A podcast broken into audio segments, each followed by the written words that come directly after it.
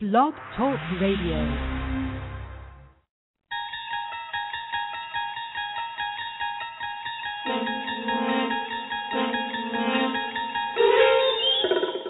Join us as we travel into the inner workings of John Chaney's mind. Beyond midcourt is another dimension, a dimension of pressure, a dimension of coverage, a dimension of mind. You're moving into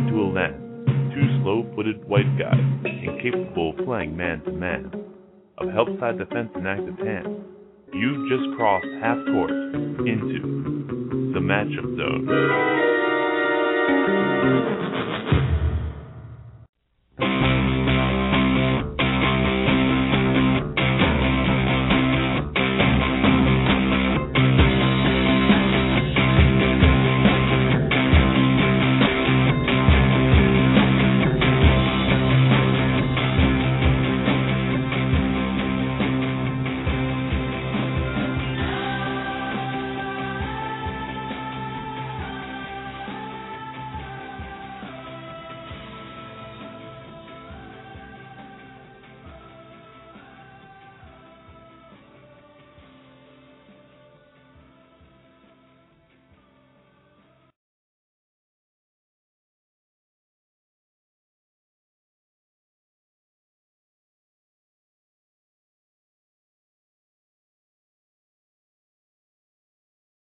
Well, actually, right now the championship game's set. The Final Four is uh, over, so we will have Michigan playing Louisville in the final tomorrow night. I think, uh, you know, early on I would have thought Louisville was a was an odds-on favorite to win the final, but watching Michigan play, they have two NBA guards who I think can pose a lot of problems to, to Louisville's little guards. Uh, even though Louisville's guards are very quick, I, I, I think that I think Glen Rice. Uh, I'm sorry, not Glen Rice. Uh, what's what, what am I thinking here? You thinking that? Uh, I'm thinking Tim Hardaway Jr. I'm sorry. I was I'm getting all the players mixed up. Tim Hardaway Jr. He can pose a lot of problems. He can get a shot off. You saw you know you saw these kids pulling from deep last night against Syracuse. So I think uh, I, I think it's going to be a good final. I, I still I, I would still gun to my head think Louisville wins the game, but I think it's going to be a very very close game. I mean, it, you're right. It's gun to my head. I picked Louisville as well, but gun to my head. Uh, BB gun to my head last week. I said Wichita State, Louisville beats Wichita State by 20, and Wichita State hangs in. It's it's one of those years we talked about this where anything can happen. You have no idea what's going to happen on any given night with this season. So that's why it's going to be so intriguing to see Louisville, Michigan. They both play similar styles, up and down. They like to go. Good guard play, aggressive, good defense. It's going to be fun to watch. I think it's going to be a good final. That, that there can be a, a lot of a lot of interesting things can happen, and who knows? You know, Louisville playing for Kevin Ware now. Maybe they have the edge. He's sitting on the bench this week. Uh, this weekend, he's going to be sitting on the bench again tomorrow night. Maybe they'll have enough to uh, win it for him. What a night tomorrow night can be for Rick Pitino. He has a chance to win his second national title. I think he's going to be the only. He would be the only coach to win two national titles with two separate two, two separate programs and he's also uh, getting announced uh, as he will be inducted into the Hall of Fame. So that could be a, that could be a nice little Monday for him. But like you mentioned earlier, Kev, we have a lot on the table. Mike Rice. I mean, where where do you start with that? I mean, uh, where do you start with that is is exactly right. Now, obviously, there's a lot of people have thrown their opinions on this. We are the basketball experts. We know what is happening. We both played college basketball. We understand the game. We both coached. It's it's a unique perspective. So, that being said, this Mike Rice thing is very upsetting to me because I just I find him very irritating. I find him very irritating because he's a bully. My biggest thing with him, he's throwing balls at kids. He's throwing balls at walk-ons he threw a ball a walk on who's from this area, from Mainland High School. He also throws the uh, throw throwing balls, kicking. Uh, big Lithuanian guy. His family's six thousand, seven thousand miles away. He's picking on these guys who are weaker. He's not picking on the strong, tough kids. Those kids are just watching him and not respecting him. I don't understand how he can act like this and expect to get recruits. It's unbelievable. Well, I think you hit on it there, Kev. How do you get recruits? How, after watching the videotape, does he go into a family's house and say, "Yeah, I have your son's best interest in mind"? Meanwhile, last month I saw him uh, pegging balls at kids' heads. I don't think he'll ever get another job. I mean, maybe a low assistant at the school, but I, I, I think he, I think it'll be a long time if ever he gets a uh, he gets another head coaching job. Yeah, I don't think he's ever going to get. Uh, I don't think he's going to get another shot. I mean, maybe like you said, a lower level, Division two, Division three. Maybe someone will give him a stab uh, eventually. Poor choice of words, but I, it, it just it's just very irritating. Now, a lot of people have weighed in and said, you know, what would you do if he was doing this? A lot of telephone tough guys saying, a lot of guys who never played saying, you know what, I wouldn't if he did that to me, I would I would kick his ass. And a lot of telephone tough guys out there. There, there's no way. Everybody says, yeah, I, I, I'd punch him, I'd retaliate. There's Kev. We both played. There's no way at one second did we ever think about hitting a coach, putting your hand on a coach. Your scholarship's on the line. You're not that you're pl- you're thinking about playing time. Um, you know, after a while, and I, and you hear Mike Rice apologize and say, "I'm sorry, I'm sorry, I'm sorry." Well, guess what? If you do that to if you do that to kids, that's who you are. That didn't just come on instantaneously. Instantaneously, that's your personality. That's you are. You will continue to do it. You will always do it you know, it's just like you said, it's a little bit upsetting, but he has to realize by doing, you know, his whole career was ruined in a 30 minute tape, which isn't a big. I mean, 30 year marriages have been ruined over an hour and a half trip to the casinos.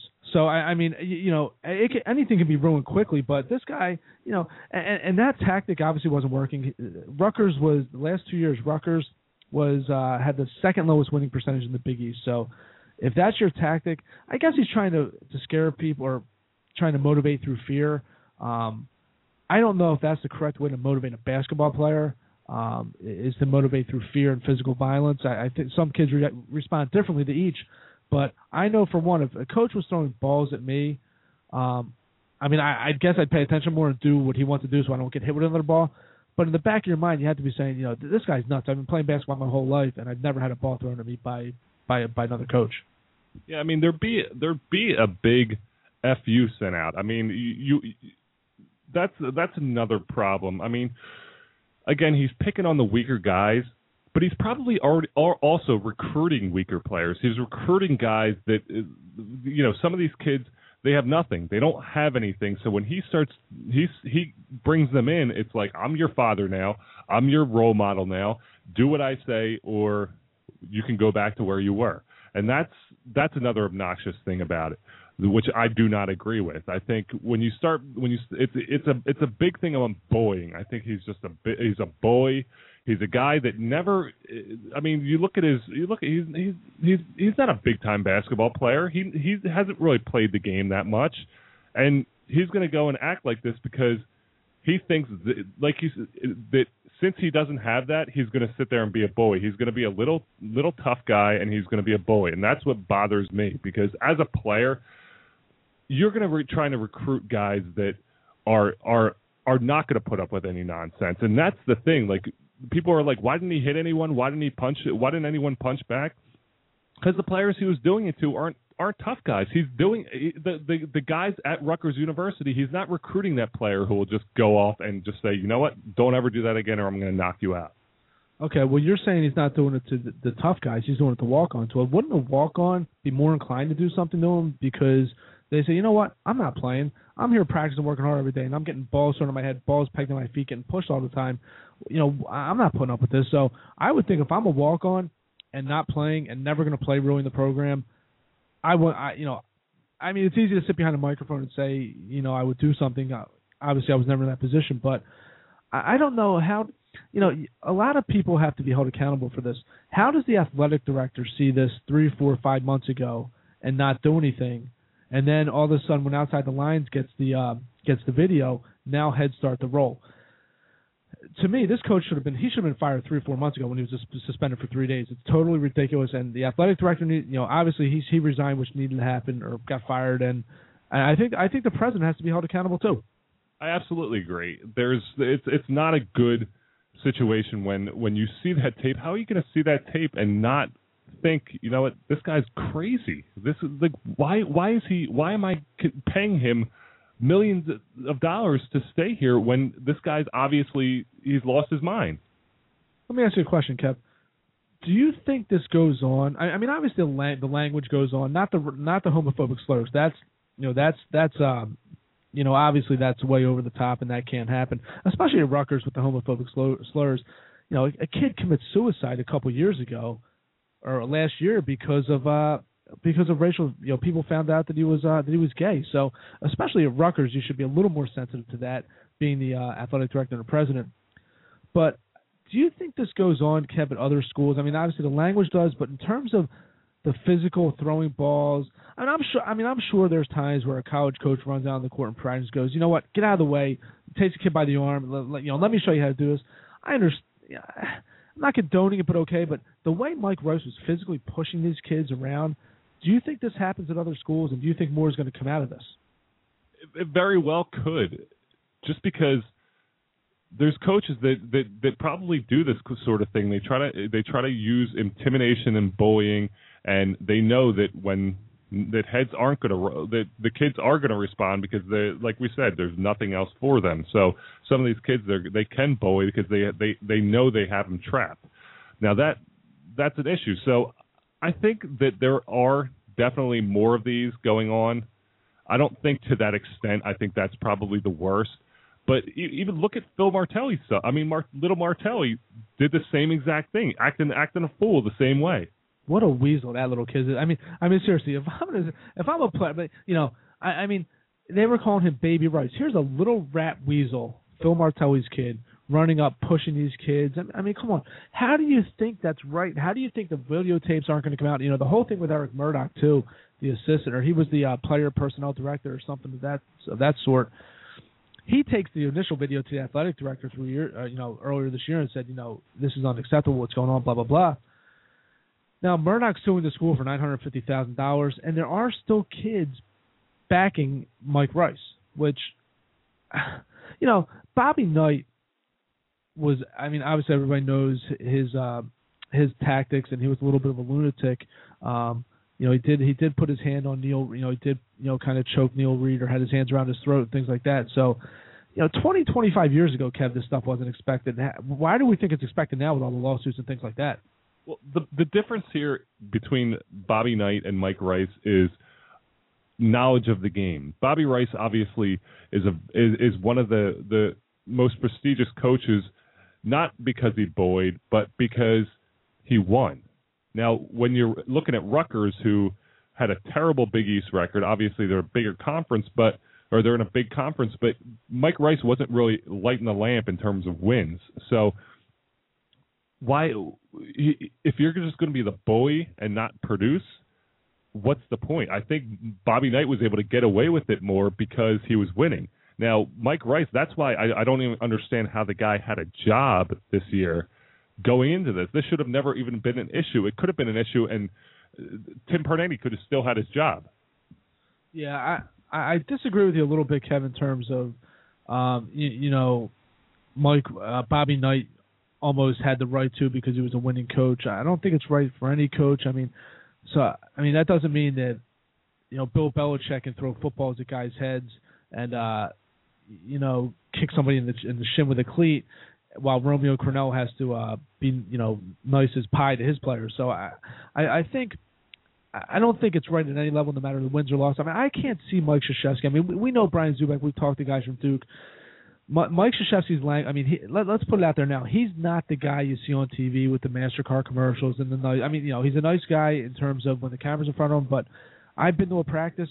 He's brutal to these kids. The language is offensive. Now he's not using the homophobic the homophobic slurs, but you know he's killing these kids, and and I think that's I think that's just the way. Uh, I just think that's the nature of being a college basketball coach, especially like a head football coach. I mean the language, but I, I just think that he should be embarrassed, and, and it was kind of phony when he came out and I saw him apologizing. To me, it almost looked like it was phony, and he's trying to just set himself up maybe to get another job.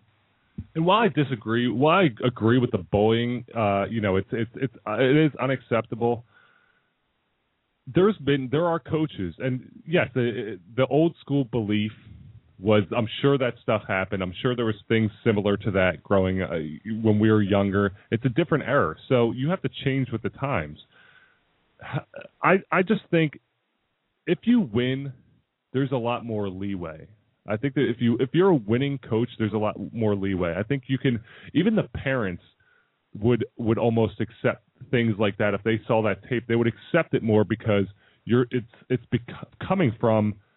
So say you know we're talking about Bobby Knight. So say it comes out that that Roy Williams Roy Williams is doing the same exact thing. What you know what's the what's what's really the difference? Yeah, I mean, the difference is that there's been documented there's been documented cases with Bobby Knight throwing chairs, the violence, the language, things like that. Roy Williams, uh, you know, never really curses in front of his players. Uh, you know, so so so you hear. Um, but I, I just think Bobby Knight to me was a bully. Yeah, did he produce wins? Yes, second all-time winningest coach. You know, three national championships. All that's great. But at the end of the day, too, you have 19, 20, 21 year old kids, easily influenced kids in front of you. Eh, whatever happened to, you know, teaching them life lessons and getting getting them prepared to being a man as well? And, and look, some of the reason Mike Rice may have been doing this too is there's so much pressure to win now in college basketball that you know if you're not seeing if you're not seeing results, you might say, you know what, how do I get through these kids in a different way? Maybe throwing balls at them is uh, is a way to get through through them.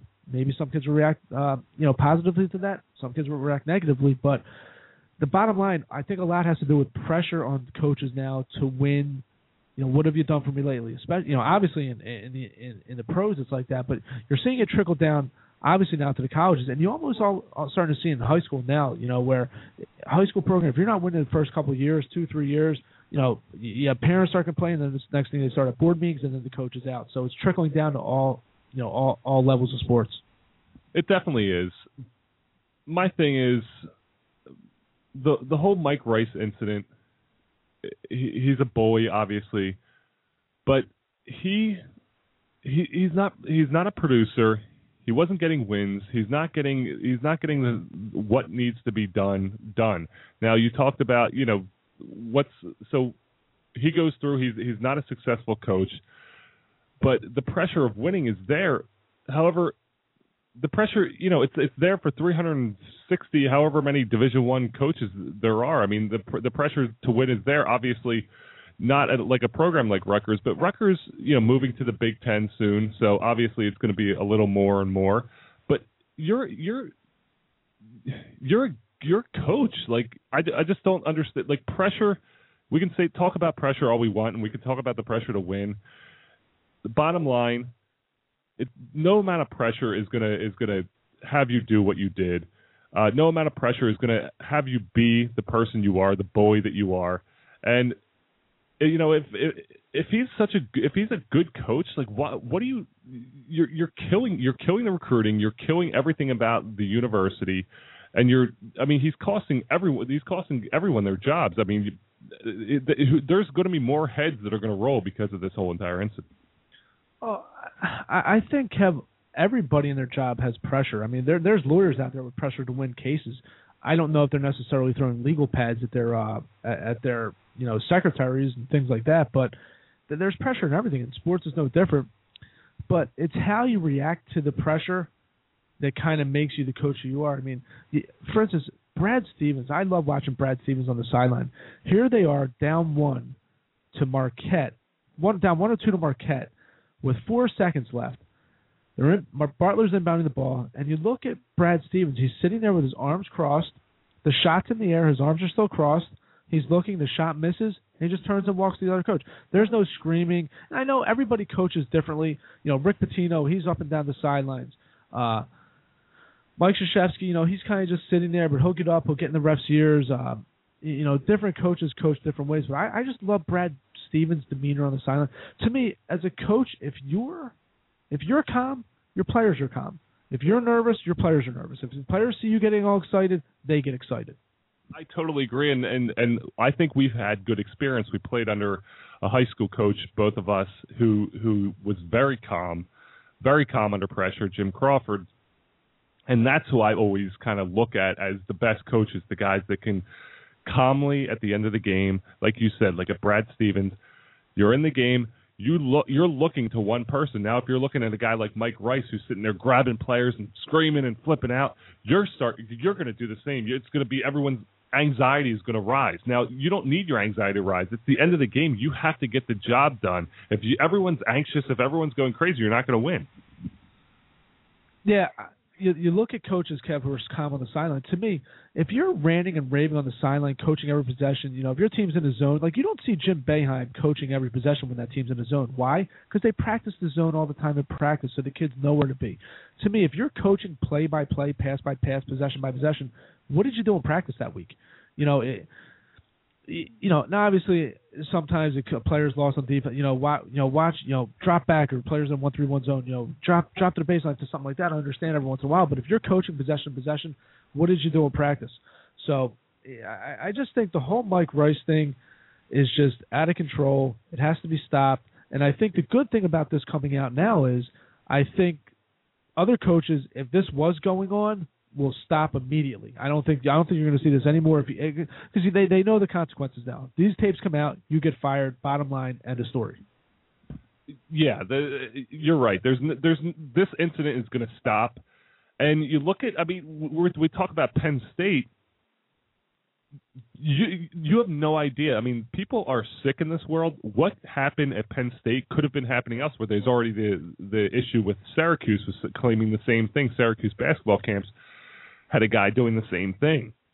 See, what makes me sick in all this, Kev, is what makes me sick in all this is that these athletic directors and these presidents they protect the they protect the school more than the kids. The the whole thing with Penn State for Paterno, if Paterno would have came out right away and went to the authority and said, "My assistant coach is doing whatever he was doing," he would have been a hero. But no, Joe Paterno wanted to protect his program you know, we're Penn State, blah blah blah. Now all of a sudden everything comes down. He gets fired. Everything goes on, and uh, it's just uh, it's just it's just not a good scene. I believe we have a caller in the line. Caller, Hi. welcome to the matchup zone. Well, thanks. It's uh, Don from Fairfax. How are you guys? Ah, good to hear your voice again. What's up, Don? you too. How's your bracket doing, you guys? Uh, mine exploded and uh, caught fire. Mine, Oh, ex- no. mine, mine exploded, caught fire, but didn't catch as much fire as Kev's. I know Florida Gulf Coast killed me. I had them going all the way. it's, it's it's frustrating. And then the Shockers let me down. I I don't know what's going on there. I know there's those underdogs. What what gives? I know. Hey, on the Mike Rice thing, not being a psychologist or psychiatrist, I think when a coach goes into a situation, there's always this anticipation that it's going to be uh, a nirvana thing. I'm going to go in, I'm going to get great players, I'm we're going to do great things. And then when you get into the season and you start losing games, then I I think the that other person living in the head comes out. So now I've tried this thing and it doesn't work. And the strange person gets stranger and the the predator in a person be, starts uh, preying on these kids and um like a Mike Rice thing, it just there's more pressure building, and that ugly side keeps coming out, and I and I think that's probably what happened up there. And I think uh, Mike's point was right on that uh, a coach's demeanor is reflected by the players. I mean, in, in a game, if the coach is confident, you're you're down by a few points, and the players come off the floor, and uh, the coach from uh, I, I forget his name from uh, from Wichita State did you hear his halftime speech the other night? Uh, No, I- in the game, he said, "We played good. We didn't play great, but we played good, and we're still in the game. So let's go back and let's play great this next half. And everybody in the stands who's not wearing red is going to be on our side. So let's take that onto the floor." And I just thought that was really uh, motivating for those kids not to go in and get beat up and say you guys stink you didn't play you, you played awful but he said you played good but you didn't play the best as you can Yeah, I, I mean, I think you know. Obviously, he's he's done a terrific job with that team this year, and I, and I totally agree. I think that's in terms of getting those guys out there, you know, in, when, and and and producing the, that during the second half. That you have to have the right thing to say. You have to have that pep talk. You have to have that, you know, Vince Lombardi moment. That really that really gets them fired up, and that's you know that's what separates the guys like like him from the guys like Mike Rice because they're when when you watched after the game, I mean, he's he's crying after the game after when they're interviewing him, talking about his team, you know, and how close they came, and he's crying. He's visibly upset because he he loves these kids. I mean, that's this is his life. This is his livelihood. A guy like Mike Rice, you don't. He might say he loves the, these kids, but you don't. I mean, people people love me. I've never had any of them throw a ball at my head. exactly. Don Don brings up a great point too, and I, I think when Don when you said each coach I think goes into it saying, yeah, this is going to be great, we're going to win, I'm going to get great players, we're going to win. Then all of a sudden, oh, I'm two and fourteen in my first sixteen games. What's going on here? So I think every coach gets into it with obviously the right intention, saying, you know, we're going to win, we're going to win, we're going to win. Now what you know how a coach reacts when the chips are down, I think that says a lot more than how he reacts when they're you know they're on a 12 game winning streak. Yeah, I think people you just start to flip out and and you lose control, and that that ugly person comes out, and you start doing irrational things.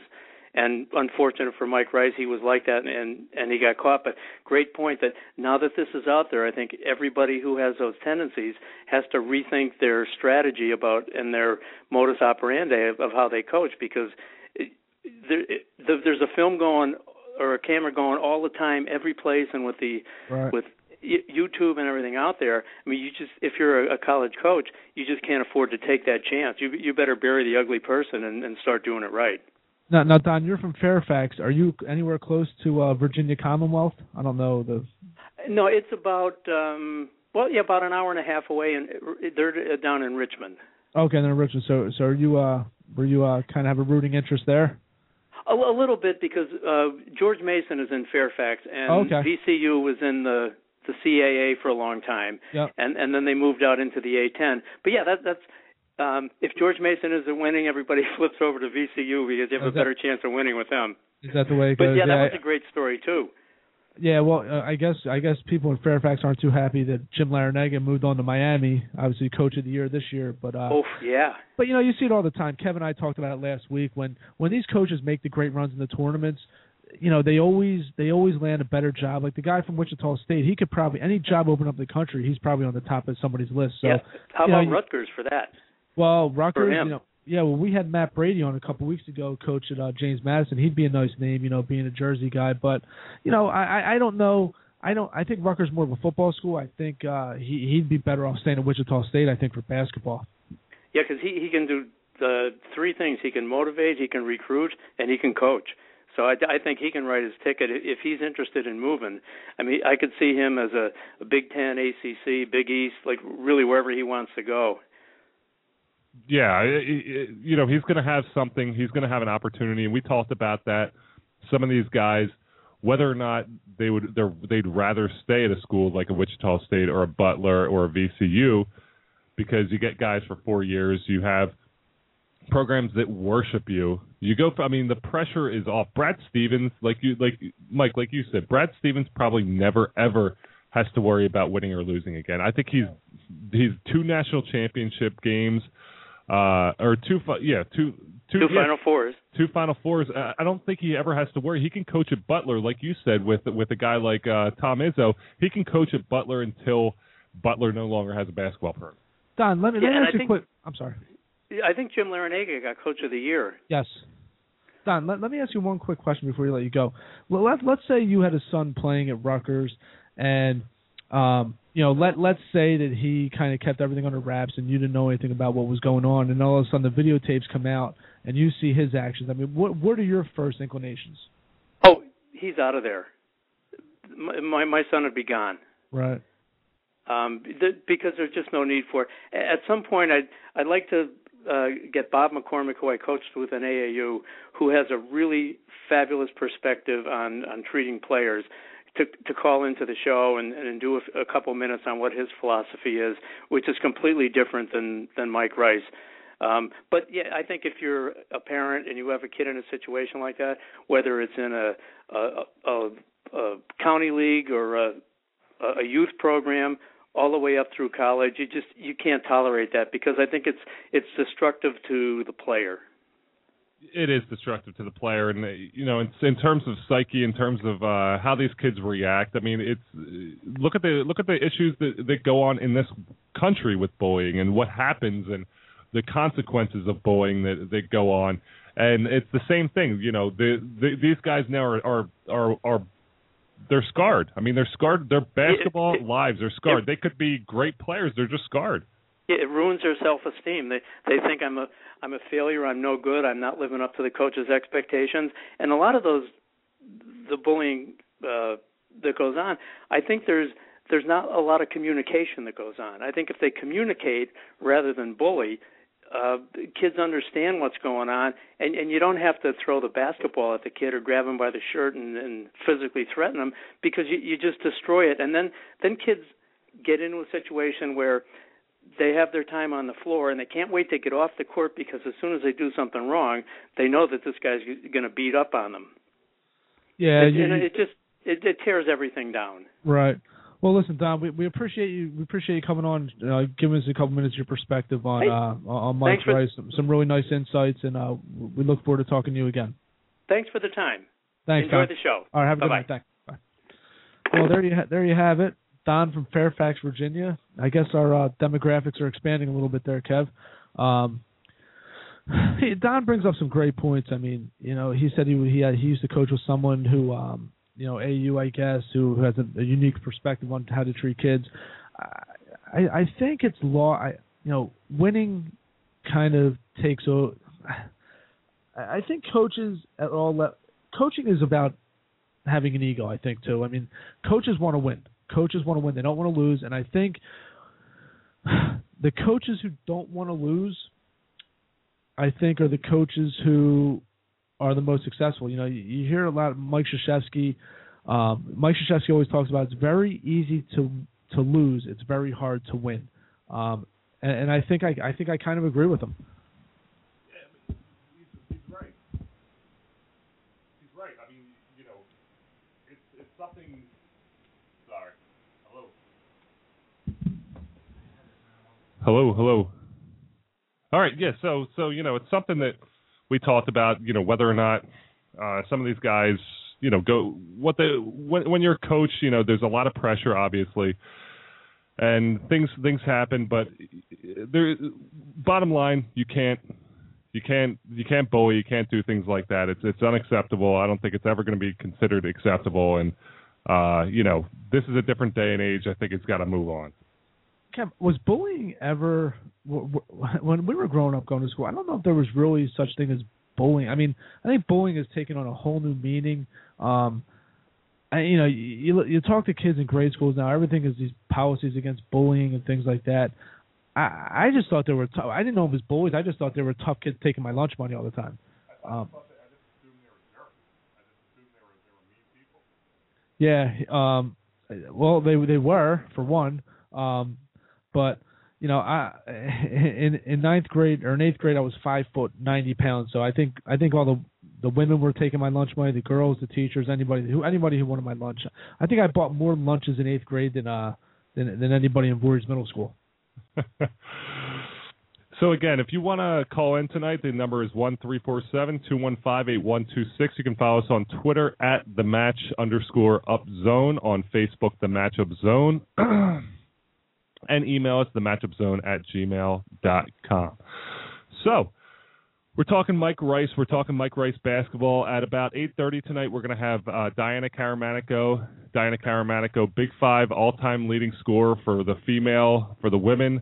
Uh, terrific player, played at University of Pennsylvania. She's going to come on, talk a little Brittney Griner. We're going to get into that in a little bit. Brittney Griner's quest now by put on by Mark Cuban to get to the NBA uh, as ridiculous as it may sound to those of you out there, and as sane as it might sound, we want to hear your opinions. Call in if you want to talk Mike Rice. If you want to talk, you know, some of the other things that are going on. You know, Pac-10 officials. There's going to be. We're going to get into that now. Uh, if you want to talk Louisville, Wichita State, and uh, Michigan, Michigan, Syracuse. You want to talk the uh, national championship game? Give us a call. Three four seven two one five eight one two six. Yeah, Kev. Let, us get into the Pac-10 officials a little bit. This, this, is a very, very intriguing story. For those who don't who don't know, earlier, um, you know, a, few weeks ago, the head of the Pac-10 officials, Eddie Rush, who's actually an NBA official, he what he said was in jest. Made a comment to his officials officiating the Arizona crew that uh, he, he'll give them money if someone tees up Sean Miller, head uh, uh, head uh, head basketball coach at Arizona, Sean Miller, and Sean Miller coincidentally gets a gets a technical late in the game for something that really didn't warrant a technical. So later, I guess the next day, this story comes out, and the next day Ed Rush resigns. So you know when someone resigns that the story is going to get bigger and bigger. I always say if a referee doesn't have integrity, what does he have? If if if the if the viewing public is out there saying, "Man, that didn't look like the right call to me," is this right? You know, especially after the whole Tim Donaghy thing, going to jail for the for the betting and point shaving and things like that. If the public doesn't believe in the product, guess what? The product has no relevance anymore. Although WWE fans might uh, dis- disagree with me on that, um, they might be the only thing where people know the outcome or they know that it's fake and not real that still watch. Um, but I just think this story has a potential to get very ugly if more and more referees start coming out with this. Um, you know, then you get players involved, point shaving. It's it's just very very bad. It's not good for college. It's not good for sports. It's not good for the public. Can we get a scandal-free uh, something in college sports? It seems like there's just a scandal after scandal after scandal. And you know we're going to get into that in a later show, just how corrupt college athletics is, the NCAA is, uh, especially considering uh, I talked to, or I saw Paul Shirley. Paul Shirley is a uh, writer, played at Iowa State, then went on and played in the NBA. Started writing a blog, got picked up, uh, published a book. Very humorous writer now, writes for Flip Collective. Now he posted this thing the other day on Facebook, and it's perfect because you, it's a picture of Kevin Ware's injury, and then underneath is the T-shirt that they're now selling that Louis that Louisville's now sell or that NCAA is now selling for twenty five dollars with number five on the back and uh, you know win it for Louisville. I just think it's it's fairly unbelievable about that they're going to try to exploit the injury of Kevin Ware and make twenty five bucks per T-shirt. Uh, I bet Kevin Ware is not getting any of that money. Yeah, but unfortunately, that's the world we live in now, and this stuff goes on all the time, and it's not going to get any better. It will get worse before it gets better. Um, Kevin Ware is a pretty inspirational kid, though. Listen to that interview on ESPN. Man, for a 19-year-old kid who just had his bone come through his leg, uh, he's got the right perspectives on perspective on life. And if, if you can't root for that kid, I don't know who you can root for. I mean, I, I know now that a lot of people have jumped on Louisville's bandwagon just for Kevin Ware.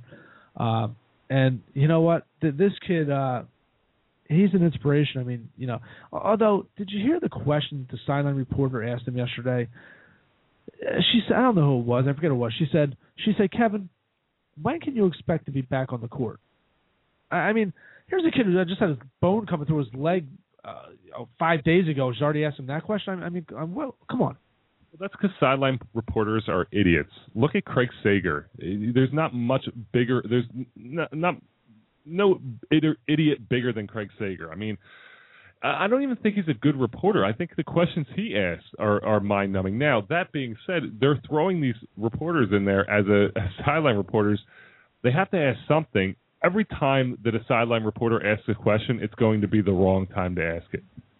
Yeah, I don't think I don't think a sideline reporter has a has a desirable job. Coach is down 15 at halftime. Coach, what do you think about your team's first half performance? Um, so they they have a tough job, but I don't think any half. I, I think we have to get two things we have to get rid of, Kev. One is the halftime interview in college, and when Fox does the in-game baseball interview with the manager in like the fourth inning. I mean, they give you nothing. Half of the time they throw uh, they throw the pitching coach in front. of you. Yeah, go go talk to you know go talk to uh Ken Rosenthal. I don't want to talk to that guy. Yeah, talk talk to Richard Doobie. That's that's who uh, that's what we're gonna do right now. Uh, you're right, and I think sideline reporting it's it's it's it's definitely an interesting job. I think you know in order to to get those people to to say what they want to say. And I agree, you can't ask the coach the question going into halftime. They're trying to get something. There's nothing positive can come. You know what would be a nice. You know what would be a really good halftime interviewer guy. Who's that? Zeke the intern. I mean, he brings nothing to the show. Why not bring nothing to a halftime? Zeke would be a terrific, uh, terrific Zeke. What Zeke? What are you What are you doing over there? What is going on, Zeke?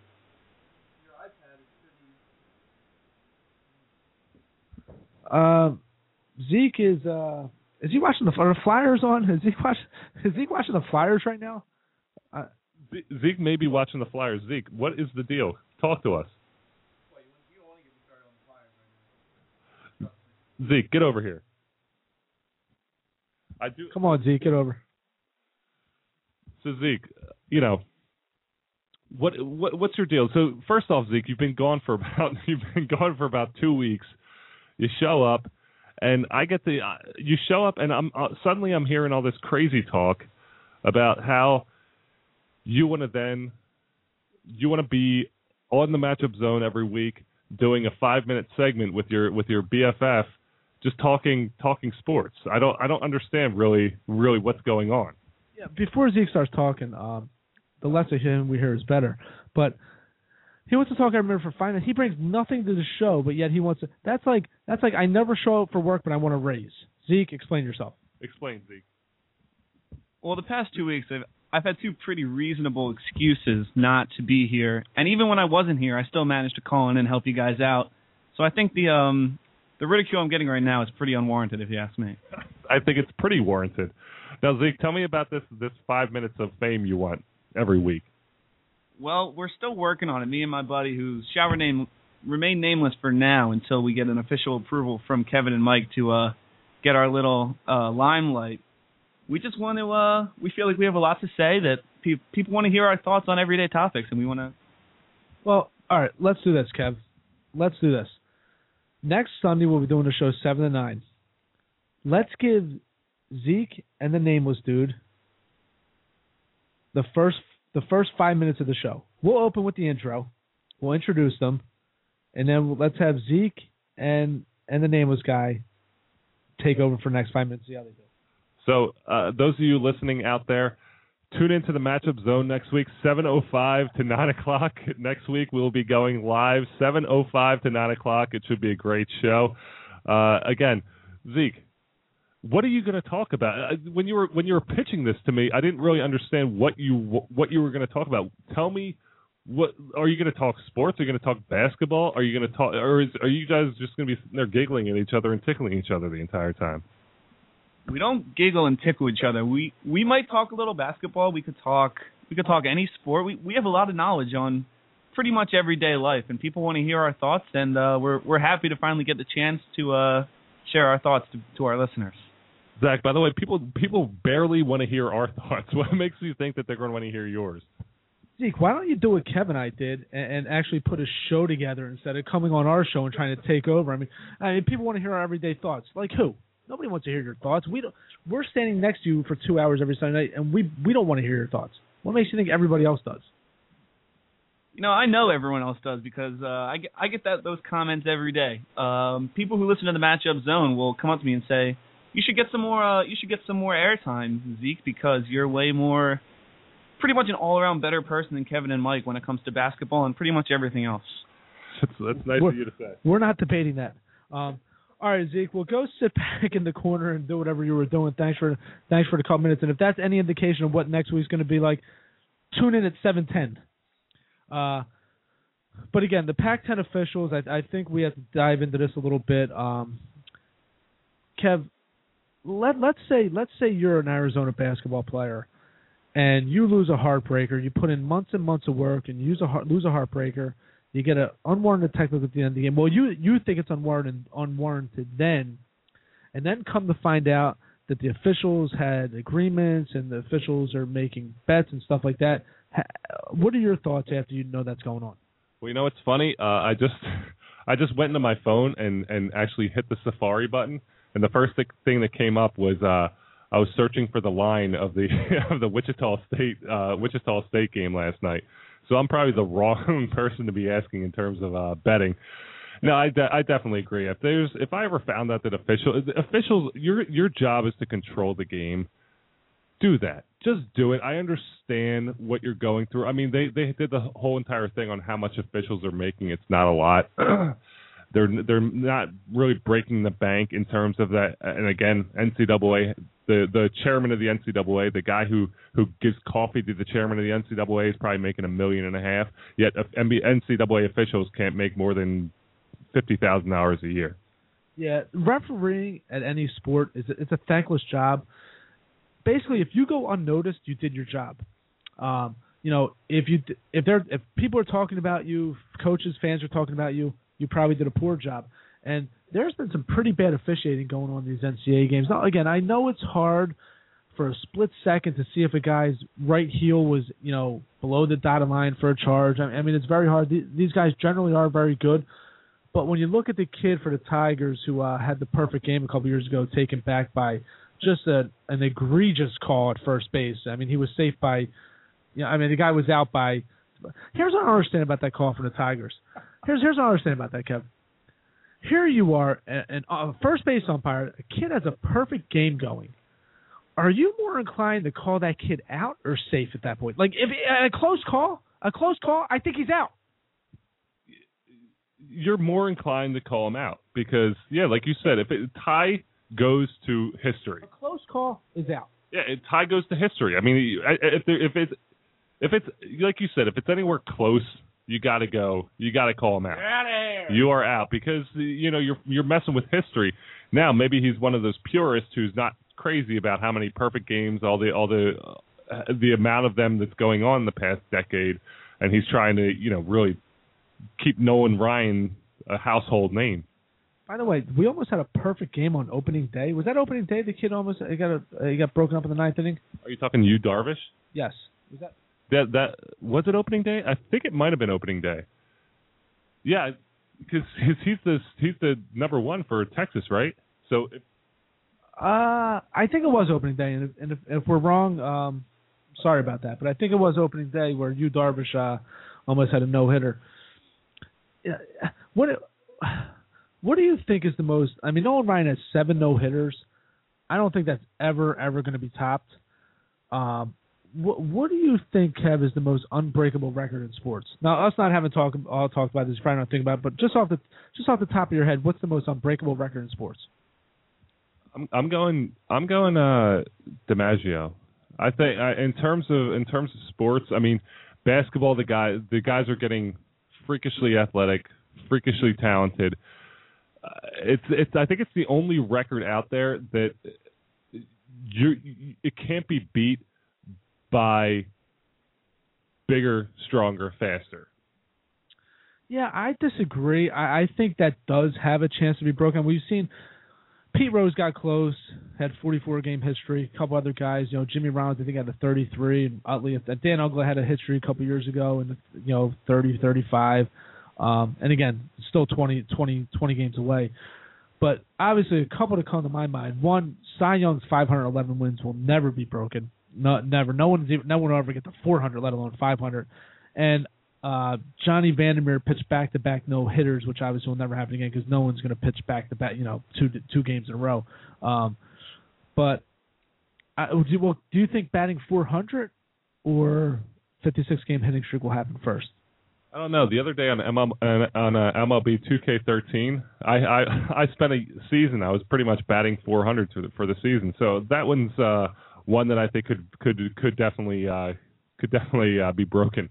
Whenever I when I was younger and I used to play those those baseball games, like you'd always want like you'd be the Phillies and you'd put your lineup together, and like if Ryan Howard or something, you know, if your number you know Tomey or whoever Schmidt, if they started like 0 for one, like you'd reset it, you'd reset the game. Like you, you always wanted them to start off with like a home run. I like the I like the video game you were playing with Mike Schmidt in it. Was that bases loaded? I think it was, was it, I think it was Tecmo Bowl. Mike Schmidt was actually in Tecmo Bowl. I think. Spaces. Uh, remember RBI Baseball for Nintendo? Was that Nintendo or say RBI Baseball? I don't know. RBI Baseball sounds familiar. I'm I, I played. Yeah, I'm a little bit older than you too. That's true. RBI baseball. I, I I definitely played all those baseball games with uh, my brother growing up. I know we were we were big on. There was one game. All I know is there was one game it was on the Commodore 64, and whatever game it was called, they I, I used to just be blown away because they used to have pong when the balls can go really fast. This game, I think it was called hardball actually, and you th- the pitcher would throw it and it would be like it would take about 15 seconds to get to the plate, and you would be able to swing really quick, but the ball would take forever to get to the plate. I just never understood that. I was like, who was in charge of making this game and putting it out there? Was that one of those games where you could swing twice? Like the ball's coming, you swing, and then you miss your swing. Uh, you know, you know what's funny? And I dare anybody give us a call. I dare anybody to tell me there is nothing more boring in your life than watching someone else play Super Mario Brothers when they're good. Because you could sit there for 20, 25 minutes, you know, and it's just the most boring thing. When my when my parents got us Mario Brothers growing up, my sister and I, we used to play it constantly. We used to fight who was going to play first. You always want to play first because my sister was so good. I'd sit there for a half hour before, and she would always get the extra lives, and I'm just sitting there, sitting there, sitting. It's the most boring thing watching someone play Super Mario Brothers. Well, the whole thing about Super Mario Brothers was funny is that if you're playing with someone who was really good and you're really bad, you'd go through and you know they'd go and they'd be on level seven, and then you're Luigi, you go up and you die on level one. So they get back and they're just about they lose to Bowser at the end of the game, and then they flash back to you, Luigi, and you're like on board too, and everyone's just like, wow. It's it's really demoralizing when you watch how good someone else is, and then they flash back to you, and it's just like I suck. There's nothing more embarrassing than when you're with a bunch of people and everybody else is good and like you stink. Like it's like if you go like uh wakeboarding with your buddies, right? And like you're you and like you're bad. I mean the the, the one thing the one thing everyone oh he's they're, in the boat oh he's down again Jesus he stinks why do we take this kid he's down again like you don't want to be that kid oh he's always falling every, holding everybody up you know um fortunately though Kev I was always good at everything growing up that never happened to me Zeke, uh, you want to you want to fill us in on what what that's like? I'm I'm pretty much drawing a blank. I don't know. I was pretty much the best at everything. I think Zeke might be the uh, might be the guy. Zeke, you look like you're pretty much the kind of guy who's not too good at anything. Um, now I'm kidding. We, we we make fun of Zeke a lot. Um, Zeke's actually uh, a, a nice kid. We make fun of him, and it's all it's all in fun. But Zeke's actually a good kid. He he helps us out uh, about one Sunday every month. Uh, he's supposed to be here every Sunday, but uh, you know he's uh, he's a young kid. he's trying to get his he's trying to get his life in order. He's trying to get his foot in the door. We understand that. I, I, like we said, we joke with Zeke. Zeke's a great intern. He does his, his job very well. Uh, with whatever hardships he may be dealing with, he's always there for us. Good job, Zeke. Again, one three four seven two one five eight one two six is the call in number tonight at the match underscore up zone on Twitter, Facebook, the matchup zone. Hit us up. Let us know what you're thinking out there. Zeke, where where are we at? Where are we at in terms of, of the of the of the Twitter world? What are they saying out there? I want to hear what the Twitter world thinks of what is going on. Um, there's one tweet that uh, caught my eye when you guys were talking about sideline reporters. Uh, Matt Bender, who was on the show uh, a couple weeks ago, came up with a he he stuck up for Molly Sullivan, who I, I'm not too familiar with Molly Sullivan, but he says that uh, quote unquote Molly Sullivan is awesome. That's because she's pretty. Matt Bender, keep it in your pants. Like I understand, like you can't just because she's pretty, it doesn't mean she's good at what she does. That's what we talked about. There's people. Craig Sager wears fancy, stupid, ridiculous suits, yet he's he's he's making millions of dollars. He's not good. Molly Sullivan's pretty. She's she might not be great at what she does. She's just pretty face. It's nice to see a pretty face when you're an athlete at the end of the game. Well, then how did Dei Lynam get? How did Dei Lynam get into sports? Her dad. Yeah, that's her, her dad definitely got her into that job. I mean, HD's killing a lot of people. She's one of them. Hey Zeke, by the way, how uh, you don't have to come all the way over. Just you can yell it to me. Uh, Matt Bender. How old is Matt Bender? Matt Bender's a sophomore in high school. I think he writes for a Temple newspaper. Um, I, I mean, this kid, I I follow him on Twitter just because he's uh he, he's a pretty interesting kid. Matt Bender may be the most mature sophomore I've ever. I mean, Zeke, he makes you look like a a third grader. We should we should we should bring him on, have him be the intern. We need to have an intern. Get him be an intern. Can he host? we need to have an intern battle. You know what? You know what tonight is, Mike? Tonight is WrestleMania. Tonight is WrestleMania going on. Uh, probably, you know, you won't miss anything. So don't worry. Hey, hey, don't don't you exit out of that internet connection. You stay with us after uh, WrestleMania will be on. They have a replay. Keep keep going with, but WrestleMania is on tonight uh, on pay per view or whatever you want to do. We should we should have our own little WrestleMania. Have a Zeke Matt Bender, uh, the nameless kid, and who else? Everyone else that Zeke wants to bring bring in here and have a four man battle royale to see who's going to be the intern for the rest of the year. Kev, I'm gonna have Zeke right now pull up the WrestleMania matches for tonight, and we're gonna go through and I want you to pick all the winners. All right, so I'll give you the matches. You pick now. Again, you may not have heard some of these guys. You may have. Just what you think, and we'll, and and next week we'll see how many you got right. All right, Zeke just pulled it up right here. All right, hold on a second. Let me get them here, Kev. You you talk. Let me get the matches. All right. I I think I'm actually going to be pretty good at this because, to my wife's chagrin, on Monday nights I do pop on Raw every once in a while. I'll I'll, I'll fly through, so I, I'll be able to put a name to the face, and I'll pretty much be able to tell you storyline wise where you know where they're going. I know Triple H came back; he's got a new haircut. Uh, I know John Cena and, and The Rock are, are the main event tonight. So I, I think that's well, I'll be able to. I, I I think I'll be able to pretty much guess who the matchups are or guesstimate who's going to win. Now, there's some guys that I have no idea. There's there's guys that I'm just going to pretty much throw a name out there. But the big timers, by the way, speaking of, and we're going to relate this to basketball. Speaking of the big of WrestleMania, did you know the Big Show was played for Wichita State University? Played basketball at Wichita State University. Oh, he's tall enough. What's he, seven foot? Um, he, uh, he looks like a pretty good athlete, moving around the court a little bit. Um, but whatever respect I had for you, which was very little, Kev, I just lost in that last little two minute when you said that you still watch WWE and you know the storylines and can relate to that. Uh, I think the last wrestle, I think the last wrestling I mat- match I watched was uh, it was actually a midget match between Sky Low Low and the Haiti Kid back in the mid '80s.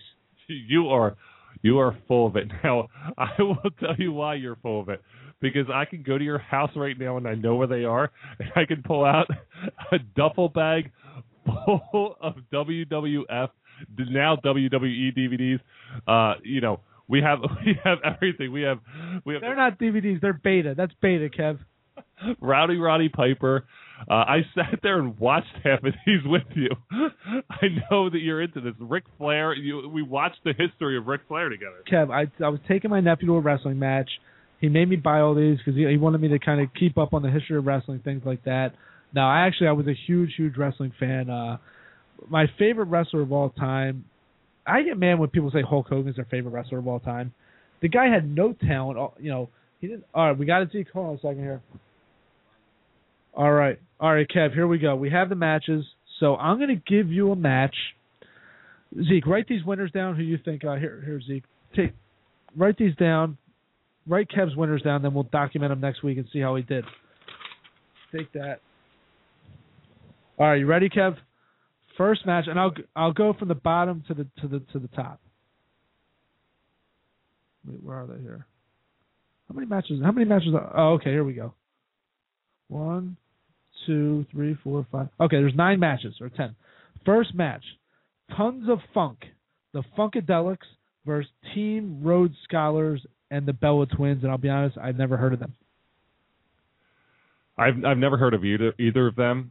I'm gonna guess because there's Bella twins that there's some kind of slutty or am I allowed to say? Yeah, I'll say it. There's some kind of slutty hot girls, so the fans are gonna be rooting for them. And I'm I'm going half good guys, half bad guys tonight. So I'm gonna go. I'm going bad guys off the bat. So I'm gonna go team. What is it? Team Funk. Yes, Team Funk and the Funkadelics. I'm going Parliament Funk and the Funkadelics uh, for for match number one. All right, there you have it, Kev. Understanding the wrestling psychology with the with the slutty girls and the who the fans want to see win. So he's going with the Funkadelics. Okay, in a WWE Tag Team match, WWE Tag Team match, we have Team Hell No versus Dolph Ziggler and Biggie Langston. Now I'm See, you, you can't go too. This is what I'm going to say, and this is how I'm going to explain my psychology. You can't go two bads in a row. You can go two goods in a row. You got to leave the people feeling good, or you don't have to leave them feeling good, but they have to have that joy, or else they're just going to go away pissed off. I know Dolph Ziggler's a bad guy. Um, I mean, I tuned in like three months ago, and he was definitely a bad guy. You can't turn that quickly to be a fan favorite. Sure, you can. In WWE, anything's possible. You wake up and you can wake up and be a baby face. I don't really know what the what the make of Team Hell No, but I'm going Team Hell No on this one. I don't know if they're they're they're some kind of D-Generation X rejects, but I'm going Team Hell No. All right, Zeke, he's going Team Hell No in match number two. Okay, the third match: Chris Jericho versus Fandango, and we're not talking about the movie, the movie uh, tickets or whatever. Fandango. Chris Jericho, who I believe was Y2J, against Fandango. Who do we have, Kev? How would you know? How would you know about Y2J? Uh, you're gonna blame a lot of this on your nephew, aren't you? Y2J versus Fandango. I don't know who Fandango is. I know who Chris Jericho is. I want to say Chris Jericho's still a bad guy. He he turns more than more than anyone. He's he's he's like Roddy Piper. Like he, he, he people love him, then they hate him, then they love him, then they hate him. He's back and forth a lot. I'm going. I'm going Chris Jericho. Z Chris Jericho. By the way, speaking of Roddy Piper, there was nothing more upsetting when I was a kid when he was like a good guy. Like when he was on Hogan's side in the Piper's pits. Like Roddy Piper was the ultimate bad guy, and when he turned into like a good guy, it was a very upsetting day in my life, and I'm I'm still not quite over that. Next match, Kev, we have. By the way, we're doing a WrestleMania preview with Kevin, our wrestling expert. We have in the next match Ryback versus Mark Henry. I believe Mark Henry was the once dubbed the world's strongest man. So we have Ryback against Mark Henry. Whew, I the only reason I know Ryback is I was on Facebook the other day. I was on Facebook the other day, and somebody had posted a picture. Apparently, he was in in the mall not too long ago at that that Hall of House of Heroes. Yeah, I know who posted the picture. You. and Ryback was there with someone that I went to high school with, and they were posing for the for the picture, so I could get a. He was a pretty big guy. Mark Henry definitely is not the strongest man in the world anymore. He, he he's. I mean, you can't hold that title for about for ten years. I think there's just going to be someone. It's like the NBA. There's always going to be someone bigger, faster, stronger. I'm going. I'm going Ryback on this one. All right, Ryback. Got that, Zeke. Next, World Ham- World Heavyweight Championship match.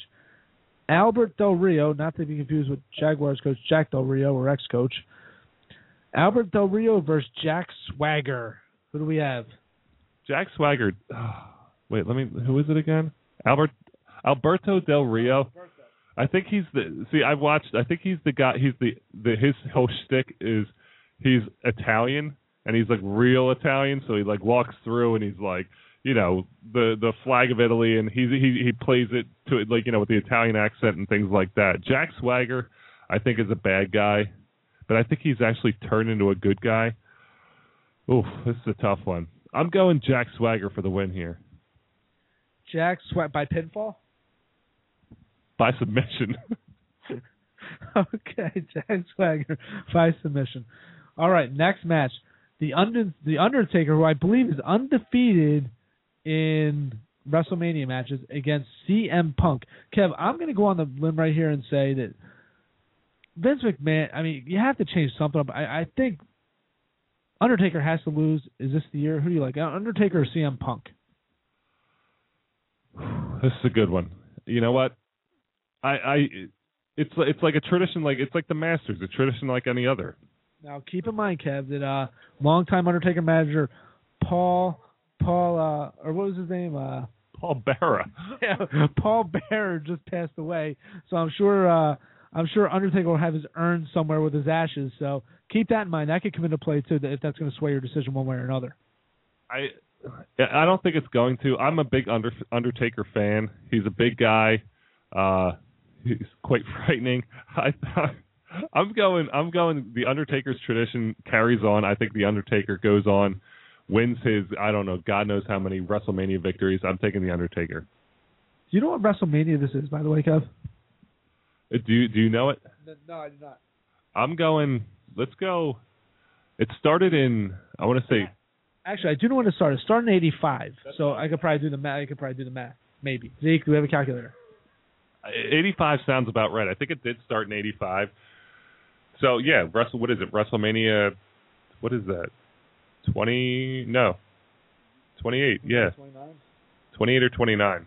That first WrestleMania was the greatest thing. It was. Do you remember the main event in that match, Kev? Kev it was, it was Roddy. It was Roddy Piper, Paul, Roddy Piper, Paul Orndorff, and Cowboy Bob Orton against Mr. T Hulk Hogan and Jimmy Superfly Snuka was the main event. Oof, that's old school. I'm sure you have that one on DVD. Yeah, I just watched it before the show tonight. wait, wait, correction. Your cousin has it on DVD. Okay. Next match we have no holds barred match. It, and it says here if Triple H loses. Oh, here we go. The old if Triple H loses he must retire match. Yeah, they throw those out. Again? yeah, it's only his fourth match in his career he's been in there. Apparently he's four zero oh in those matches. Triple H versus Brock Lesnar. Oof. I know Brock Lesnar. Triple H is always a good guy because he's married to the da- to the daughter of Vince McMahon, so he's always going to get what he wants. So he's a good guy. I don't even know where we are in the whole big good guy bad guy story because I don't really know if these guys are good guys or bad guys. I, I'm going to guess. See, the, I feel like Triple H is four zero oh in this one. Triple H is his body is not healthy. So I'm I'm to say that he's actually wants to retire, but just needs needs a needs an out. I'm to say that Brock Lesnar beats him and and hurts him hurts. I'm I'm air quoting here. Hurts him severely, and he's he's done. Zeke, did Kevin just break down the physical attributes of Triple H? Um, all right, the last match, WWE Championship match, we have The Rock versus John Cena. Now this one I'm all about. You know why? Because I when I do tune in, uh, I'll check out the old you know John Cena, his entrance, the theme music. Uh, the Rock has come back from his movie career. I think he's he's the guy who's going to win. I don't know who holds the belt. I think The Rock holds the belt. I'm going to guess he's going to keep it because John Cena is starting to be a bad guy, even though he doesn't want to be. I think they're lab- the crowd is making him a bad guy because people are just sick of his act and they're booing him, and and it, it's it's very frustrating for him to deal with. So I think eh, that's what's happening right now. I think he's it, it's not going to be good for him. I think he's going to be the one who's who's going to be out. All right, ladies and gentlemen, there you have it. Kevin's WrestleMania 28 or 9, whatever the heck we're on, picks. Kev, I was watching the other day on NBA Hardwood Classics. I was watching, thanks Ezekiel. I was watching on Hardwood NBA Hardwood Classics the other night. I was watching uh, a play a play uh, a throwback game, 1997. Utah Jazz versus the Chicago Bulls, and I'm watching the game, and the first thing that stuck out, the first thing that jumped out at me, almost jumped out of the TV was, "Wow, these guys are these guys are thin and skinny," and I'm thinking, man, you know, when I watched the games in the when I watched that when I was watching that game live, I'm thinking to myself, man, you watch a game in the 70s and 80s, those guys were thin and skinny what the heck is it going to look like in 20, 35, you know, 20, 30 years? I mean, is everybody going to look like LeBron James? I mean, it, it, just Scottie Pippen was thin. Uh, Greg Ostertag wasn't that big. Uh, Horn a second, Horn a second, and Stockton looked like they were late for a chess match. I mean, they they just they just look so thin. I just don't know what it's coming to. Everybody gets bigger, faster, stronger. I don't know how much bigger and faster you can get than LeBron James. I mean, I don't know in 20 years we're going to have you know 24 LeBron James out there. It's a good question. I don't know. Like you said, the Michael Jordan. Some of these guys are probably looking at him like that's he's so strong. Like you know when when a when a Dennis Rodman came in, they're just like, man, he just he just attacks that glass. He's so strong. Rick Mahorn comes in, and they're like, there, there's no one. Charles Barkley, there's no one who's going to be bigger than these guys. Thump and bump. Thump and bump is right. They had to say that the, back then, and then you look now and you see Rick Mahorn, only he's playing a guard and dunking over the entire team. So I think what's going to happen is, like you said, bigger, faster, stronger.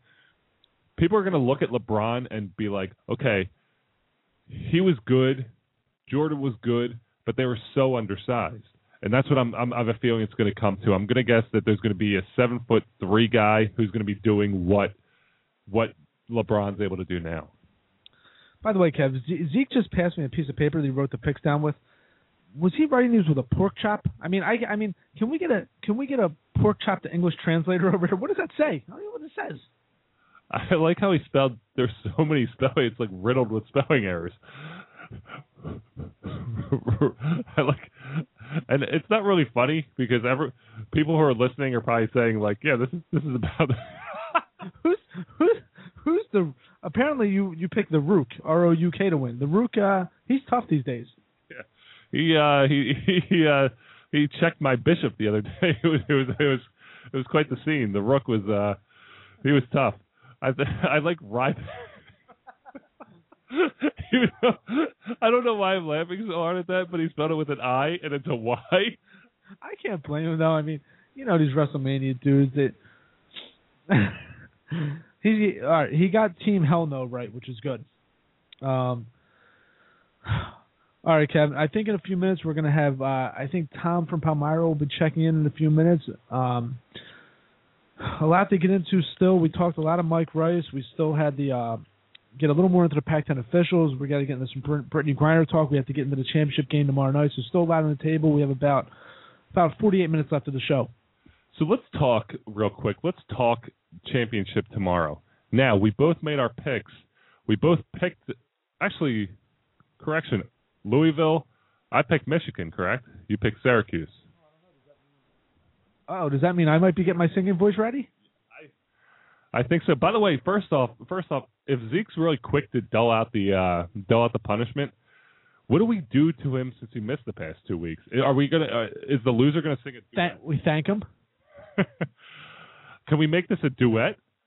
Uh, can we? Can we? I mean, he he does have a lovely voice. No, I think the lo- I think the loser and Zeke have to do a rendition of uh, uh Grease uh, Summer Summer Lovin', right? And and Zeke sings the girls.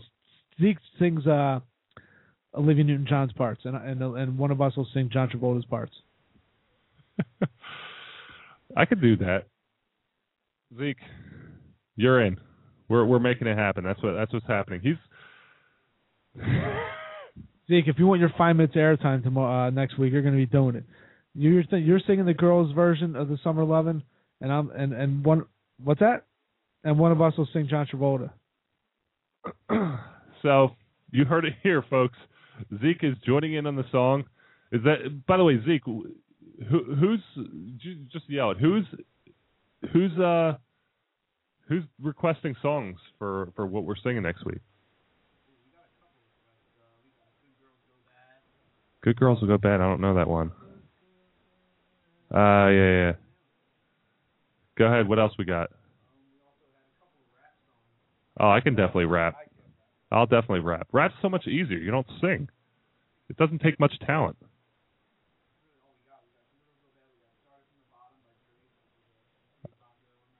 I don't know that one. Show tunes.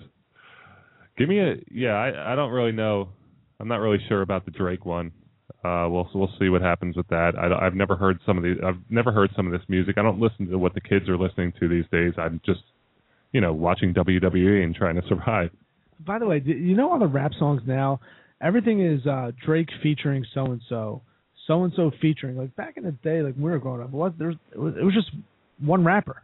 There was nobody featuring. Like Tupac never featured anybody, did he?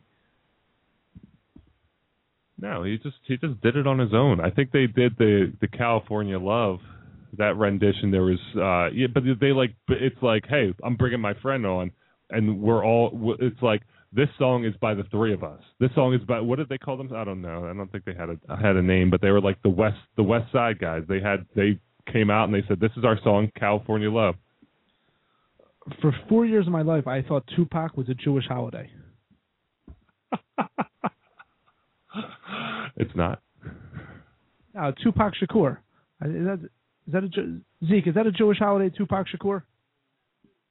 Zeke's only half Jewish. Jewish. So Zeke, you get do you celebrate Christmas and Hanukkah?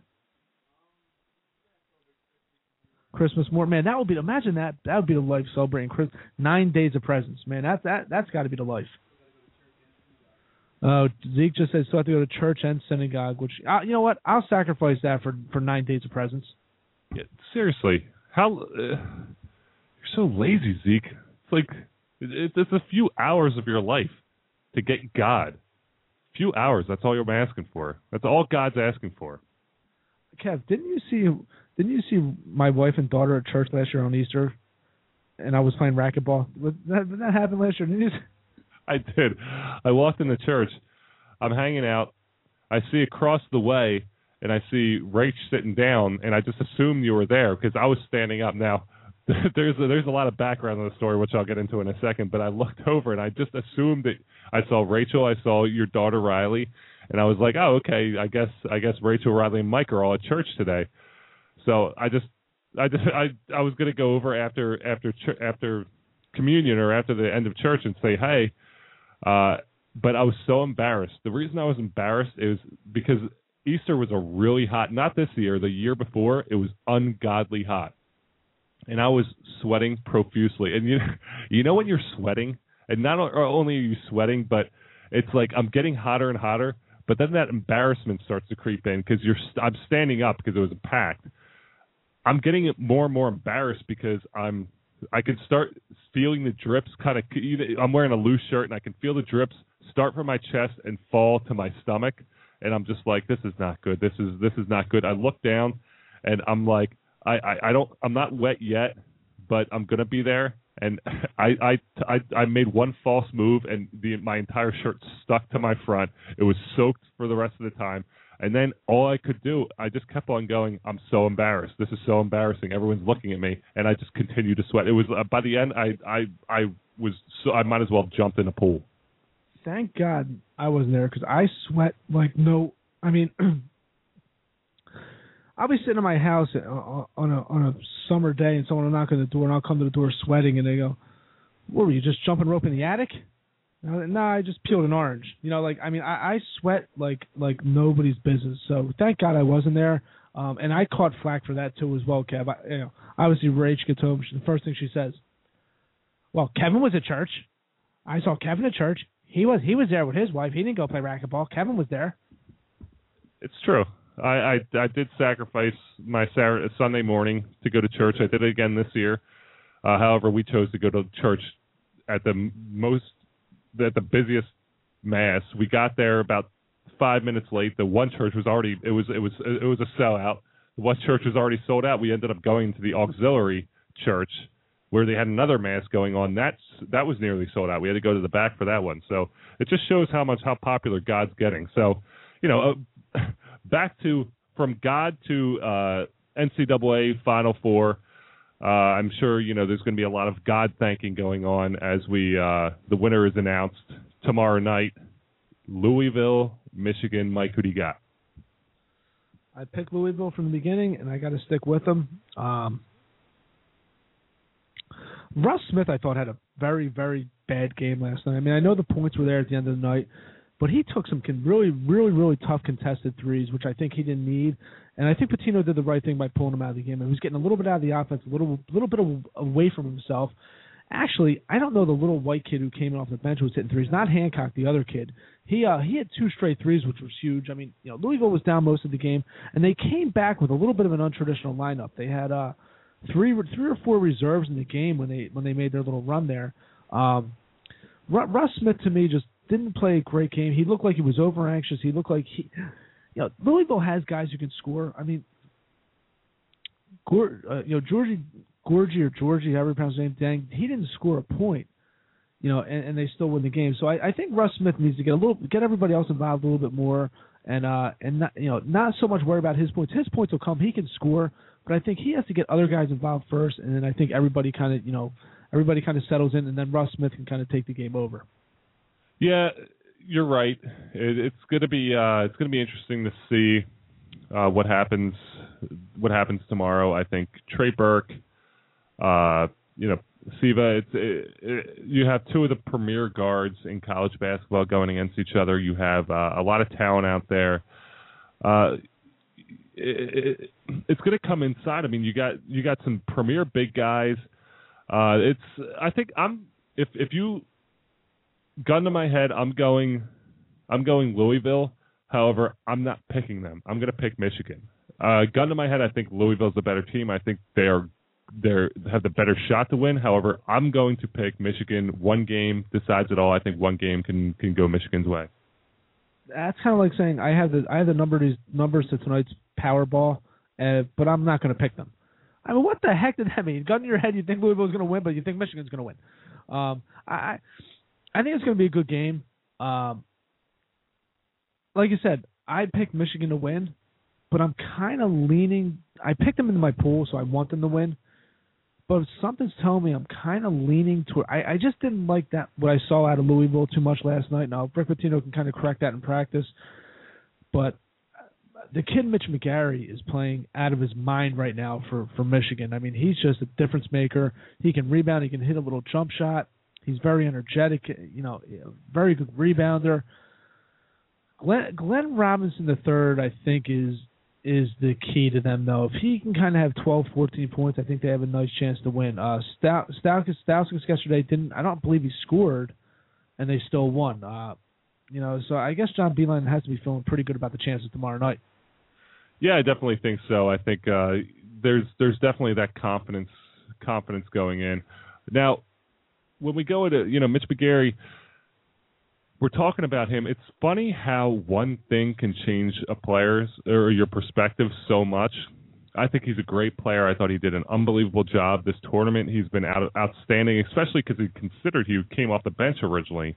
Then he's, you know, he turns into a starter, and not only a starter, but the star of the team, which is which is unbelievable.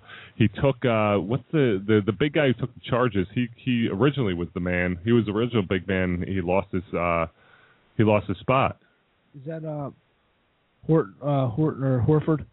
Is that you're talking about Horford? It's uh Al. Uh, is it Al Horford? Al Horford's brother? Yes, yes. But you know, talking about you know Mitch McGary, he has a great game. He has a great tournament.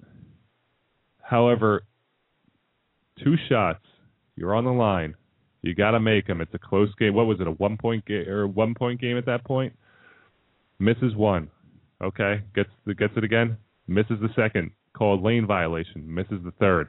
That that was tough. That was tough to see because it, it swayed. I mean, I was looking at it as a as an analyst and saying, "Wow, that hurts." That that I think that hurts him. I mean, yes, because uh, foul shots mean something. I think if you could hit a big foul shot, it, it says something about you. I might might be the pot calling the kettle black, but uh, I think that's it's important that you you step up and hit uh, hit free throws. I think that was it was frustrating to watch, especially with a chance to win the game. How he how he kind of stumbled. Yeah, I I think foul shots and plays at the end of the game get magnified a little bit too much.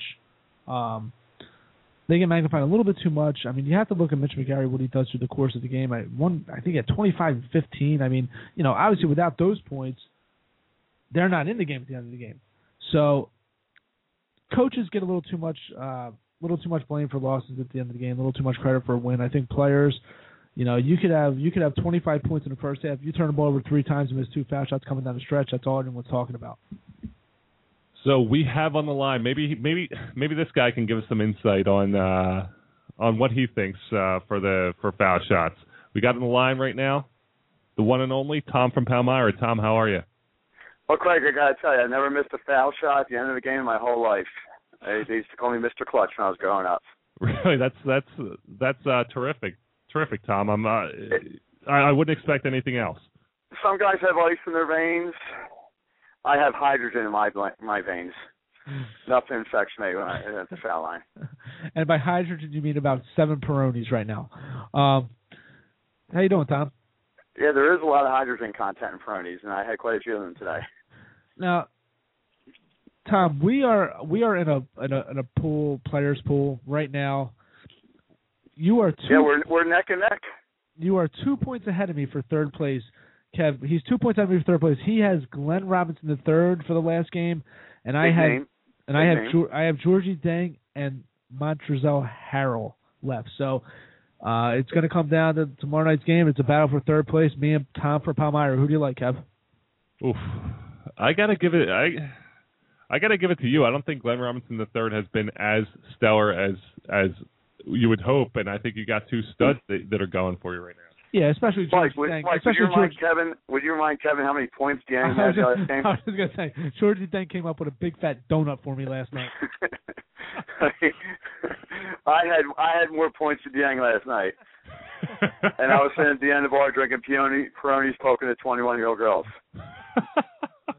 That always makes me, that always kind of makes me feel good. Like like as, like I can go home bed bed at night and go, you know what? I had the same amount of Super Bowls as Dan Marino. or I had the same amount of points as Georgie Dieng last night. That kind of makes me feel good. So Tom, what uh, who do you who do you like in tomorrow night's game? Well, I mean, I I really think that Wichita State could pull this out.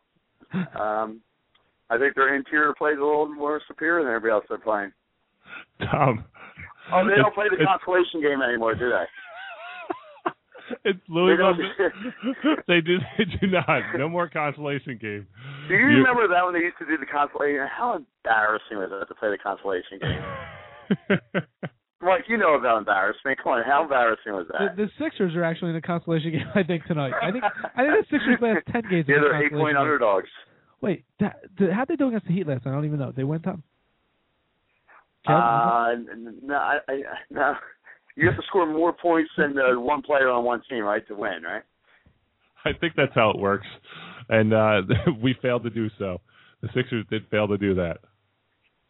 Well, this, I mean, this is a big weekend for you guys. I mean, uh, who you guys got tomorrow night? Tom, I'm going Michigan. Mike's going Louisville. Really, you're gonna go out on a limb and say Michigan, huh? Tom, Tom, I'm sure you've been listening to the program, but just in case you uh, were. I tell you what, the sound is impeccable tonight. I mean, you guys must have upgraded to Progresso soup cans this weekend because it's really, really good sound this weekend. So he, so we're picking the winners, Tom, and here's what I asked. Here's what I asked Craig. I said, Craig, I said, uh, who do you like tomorrow night? He goes, well, gun to my head, Louisville, but I think Michigan's going to win. Uh, well, what? What does, what does that mean? I don't know what that means. I'm saying I'm saying if you if you pointed a, a weapon at me and said who has the best chance of winning, I'm saying Louisville. However, one game, I, I I'm rooting for them, and and I I think uh, I think Michigan can beat them, and I'm I'm I'm hoping Michigan beats them, and I'm gonna pick Michigan because of that, because I don't want to root for someone that I don't really want to win. What what kind of weapon are you talking, Kev? Like a BB gun? Or what? Uh, a flare gun. Tom, do you have anything on your on you that would be uh, misconstrued as a weapon? Well, I mean, my my hair gets uh, misconstrued as a metallic object sometimes. I go through airport trainings, but other than that, no, not really. I mean, there. I mean, Kev's pointing to his teeth right now. Um, I, I, I, Hey, hey, Kev, how can you do that to me, man? I, I I was I was actually just picking something out. I had a little a little something from dinner. Tom uh, Tom uses a jump rope for uh, a toothpick, I, I think. Um, all right, so Tom, just so we're clear, now Tom, do you know uh, WrestleMania is on tonight? Oh, it's the big one tonight, isn't it? Yes, I think they're all. WrestleMania is like the Super Bowl of the fake artistry of wrestling, right? That is that is correct. So yeah. so Tom, who do you have, John Cena or the Rook? Or I mean the Rock? I, I, I, for uh, a gun to my head, I would have to go with The Rock, but you know, I'm really hoping for John Cena. all right, all right, Tom. Well, listen. Mike, uh, Mike, wait, what, care to share about how many WrestleMania or wrestling figures you have in your closet stashed at home? I can't hear him. Is he still there? Tom, are you there? I can't. Or, or I think we might be having might be might be having uh, some technical difficulties. Yeah, I, I maybe the production studio needs a little tweaking there. Yeah. so Tom, quick question. You know, we're we're talking about our bracket challenge. The loser has to sing. Any uh any any requests you have for uh for next week? Who's gonna who's gonna be singing? It's gonna be Mike or I, whatever whatever one uh, ends up losing. Who do what any requests out there? The, the thing that we So- did, Tom. The thing that we did, Tom, was we both had a um, we had a bracket wager. Okay. Okay. And the and the loser, our intern Zeke, who's sitting over there in the um on, the- on the floor, our intern Zeke uh, came up with the that idea. ball, that ball of energy that I saw at the Main Street Pub. Go ahead. Um, uh, Mark Chmielewski just walked in the studio. Mark, we're speaking with Tom from Palmyra. I think you know him as uh, as Theodore. Oh, Mark made an appearance, huh? Yes, Mark made an appearance. Yeah, I do Mark- know him as Theodore. Um, Yeah. he's a hell of a guy. Uh, uh, he's got some big. He's got some big teeth, though. you ain't you ain't kidding, man. Those things. Tom, you still there? Oh, I'm here. Yeah, I'm here. I'm just waiting for the you know the, the punchline there. No, uh, the the punch is you know I I know you're you're a new business owner, and I wish you all the best of luck on that. Um, Hey, thanks, I've Mark. read I've read great things about you on Facebook and all the social media sites. Um, and I do know that your your intelligence along with your ingenuity has saved you a tremendous amount of money. Like you don't need to buy any meat slicers because you could just use your teeth. You know? could you could you you could cut could you imagine that? Yeah, I need a hoagie for two. Hold on. All right, here's it. Right coming right up. You, you have to use the God-given talents where necessary. Absolutely. You, you Well, can it's store, funny. you can store it's the, funny. You I'm sorry, Mark. Uh, No, go ahead. Uh, Well, it's funny Tom. you say that about social media. You know, uh, a lot of people have been Facebooking about my new business and on the Twitter. I mean, yesterday somebody twatted about um one of my uh one of my new ventures. And, you know, it wasn't the most becoming thing, but you know, people could you got new twat you, whatever whatever they, they want to twat, they can twat. You know. you got new dentures. You said oh yes, yes. you said dentures. New venture, my new venture. A new venture. Oh, new Yeah, ventures. I thought you said you got new dentures. I was going to say, man, when did you order those things? About two years ago, and they just they just came in last night. No Well, question. no question. It's no very question. it's it's it's it's very common for you for us to misunderstand what you're what you're talking about when you speak, Theodore. If you could just please open up your mouth a little bit more, because of you know the teeth get in the way. I, I, Tom, I don't Mark, know. Mark, I, I don't know what you mean. I only know what you're saying, and what you said really didn't make sense. All right, Tom. Well, listen. Thanks for calling in. Great insight as always. You Hey, bring- listen, yeah. If you guys ever need anything, call somebody else, okay? Have a good night, guys. That's it. Tom. Teddy, Teddy, we love you, Teddy. All right, he's off. All right, we thank Mark. Uh, Mark for stopping by for a second to uh, break. What do you mean? Thank me for stopping by. You're in my studio. We thank Mark for uh, stopping. We are we are in Mark's studio. Um, we are in our private room here in the Oakley Productions uh, Plaza. Plaza. It's a plaza. Let's call it what it really is, a plaza. And uh, Mark stopped in to see how we are doing, so we figured we'd give him a couple minutes of airtime there. So uh, that was Tom from Palmyra checking in with some uh, bad points as usual. So talking uh talking feminine uh, males, we're we're gonna we're gonna move on now. Uh we're gonna start getting into Brittney Griner. Now Brittney Griner, the whole thing, the whole flack that came up this past week, Mark Cuban comes out says if Brittney Griner is available when I draft in the second round or if she's the best player on the board, I'm taking her. Now, I think he's completely out of his mind and I think he's just doing it as a publicity stunt. Now we're going to be joined in about ten minutes by, or less than ten minutes by uh, Diana Caramanico. Diana Caramanico, uh, Big Five all, Hall of Famer, all-time leading scorer. She's going to uh, come on and, and discuss some of this with Brittney Griner and and how her game would translate into an NBA game coming from a female perspective. Kev, this whole Mark Cuban, Brittney Griner thing, this made me so mad. You know, like Mark Cuban, just the propaganda. He he just he does it for the self publicity. I mean, Brittney Griner couldn't play. She couldn't play in the NBA if she was four more inches taller. I mean, she's too. Could you imagine her going up against? I mean, going up against Dwight Howard or just any. I mean, these guys are so much bigger, stronger, physical. It's just a ridiculous statement that she could play in the NBA there's a reason there's a WNBA and an NBA. The women play in the WNBA, the men play in the NBA. Okay, the whole thing. We saw how Michelle Wie. Oh, let's get her on the. She's good enough to play on the PGA Tour. PGA Tour. Stop it. Stop it. They, women cannot play men's professional sports. The only time, the only time I think that a woman had a one tenth of a percentage of a chance to play in the NBA would be a guard of some sort. I, I completely agree. If I'm if I'm giving the best possible chance of someone playing the in the NBA, I would give it to a, a guard that's that's unbelievably fast, that can shoot and is lights out shooter. They, they that female has the best chance of making the NBA. I mean, Kev, you played overseas, you played pro ball overseas. You, you never played in the NBA, but you would absolutely destroy Brittney Griner. Maybe. Um, no, I mean you would absolutely destroy her. I mean, you know, you're you're taller, you're more physical, you're much stronger than her. I mean, I mean it's just a complete joke. I hate Mark Cuban. I I mean I agree. Now it's funny because I can have uh, my my one of my close friends Zahir McGhee. Uh, played with him in high school. He's now a writer of every. Uh, everyone tune into Scandal. Uh, it's a TV show. It's very good. He's he's a writer for them now. He wrote for Private Practice. Uh, he could. Him and I we used to talk about this when we were in high school. We talked about if our high school team could beat UConn. Now UConn was the national championship. Could Camden Catholic High School, who lost three games the entire year, was a was a you know high powered number ranked number two in South Jersey, could we beat UConn women? The very simple answer is yes, and here's why.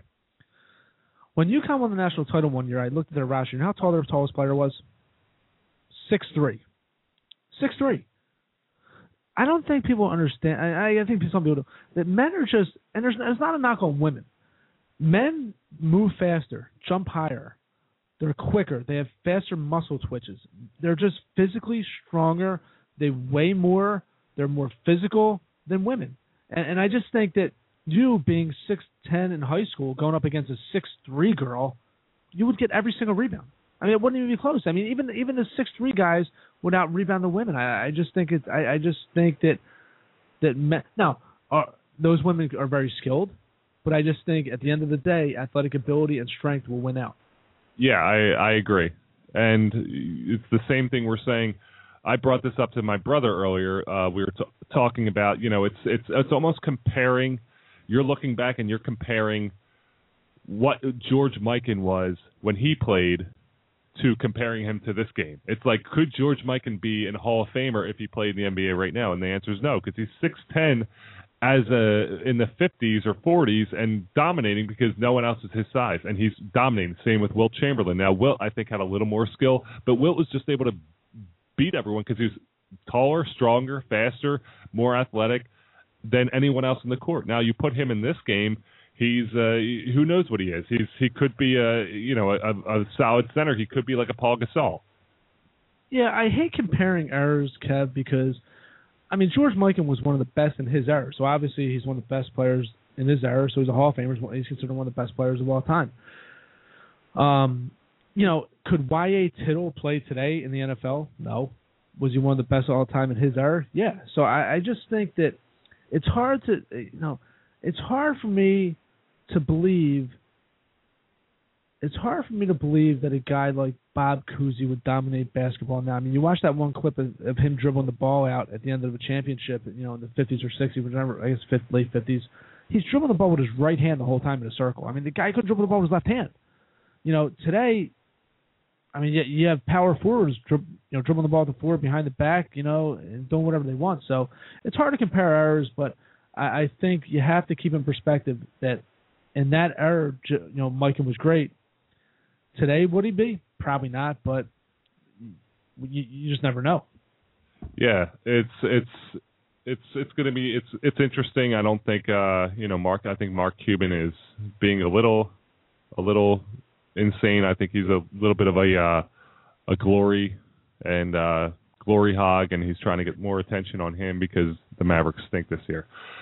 Joining us on the line to talk, you know, a little Brittney Griner is uh, Diana Caramanico. Now, Diana, uh, little bio, 2,415 points, all-time leader in Penn and Big Five history, three-time Big Five Player of the Year, three-time Ivy League Player of the Year, captain of the first Ivy championship in, in Penn women's history, uh, a legend in, in Philadelphia women's basketball. Uh, talking a little Brittney Griner. Di, how are you tonight? Good. How are you guys? We're doing well. We're doing well. So, Di, our discussion: Brittney Griner, very talented female player, six eight, dunking the ball. Where do you see her? Mark Cuban says she can make the NBA. Your thoughts? Well, um, you know, she's obviously just dominant. I mean, there's no other female that's got that her combination of size and agility and sort of package deal that you get when you get Brittney Griner. Uh, you know, I think that it's going to be very tough for her physically because, you know, obviously, I mean, I play against guys all the time, both when I, you know, in college and when I was in college, I worked out against pro and college guys, and I mean, I'm a little undersized, but I just got tossed. And not that I'm the strongest, biggest person, you know, I'm the first to admit that I'm an undersized player forward, but um there's just a different caliber of strength. There's just to play against. So I think that, you know, I I hope she does get a shot to play against them. Um, you know, and I, I don't think that she's going to be able to impose she's she's got a game where she imposes herself physically on her opponent and I don't think she's going to be able to do that obviously in the NBA and you know I think it's just going to sort of expose her skill level for good or better or worse. Um, I think you're going to get a chance to see the the skills that she actually possesses. Um, you know, either on the perimeter or inside or her footwork or whatever. That's going to you know determine how she does. Now, now Di, when you say you used to practice against the, the you know when you were in college, obviously an, an outstanding player in college, and you used to practice against guys and things like that. Did you find it? Did you find that going back to playing against the women was much easier after practicing against the guys, or did you guys feel like you could hold your own with the with the men when you were practicing against them? You know, I, I think it depended on the level of guy that I was playing against. I, I feel like I, I feel like I definitely held my own. Um, but I held my own in a different way against guys than I would have held my own in a different way, say in the like W pre-draft camp for the WNBA. Um, you know, I had to call on skills that I didn't need to call on when I played with the with the women that were you know my level or better.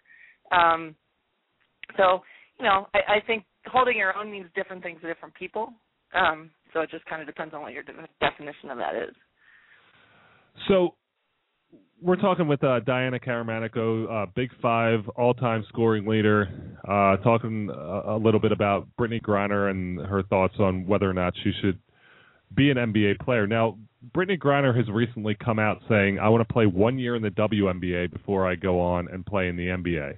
She's going to play this year out. Obviously, it's the summer year. He's, she's going to play it out in the WNBA and see and see what happens. Now, it seems like she's trying to go against better competition.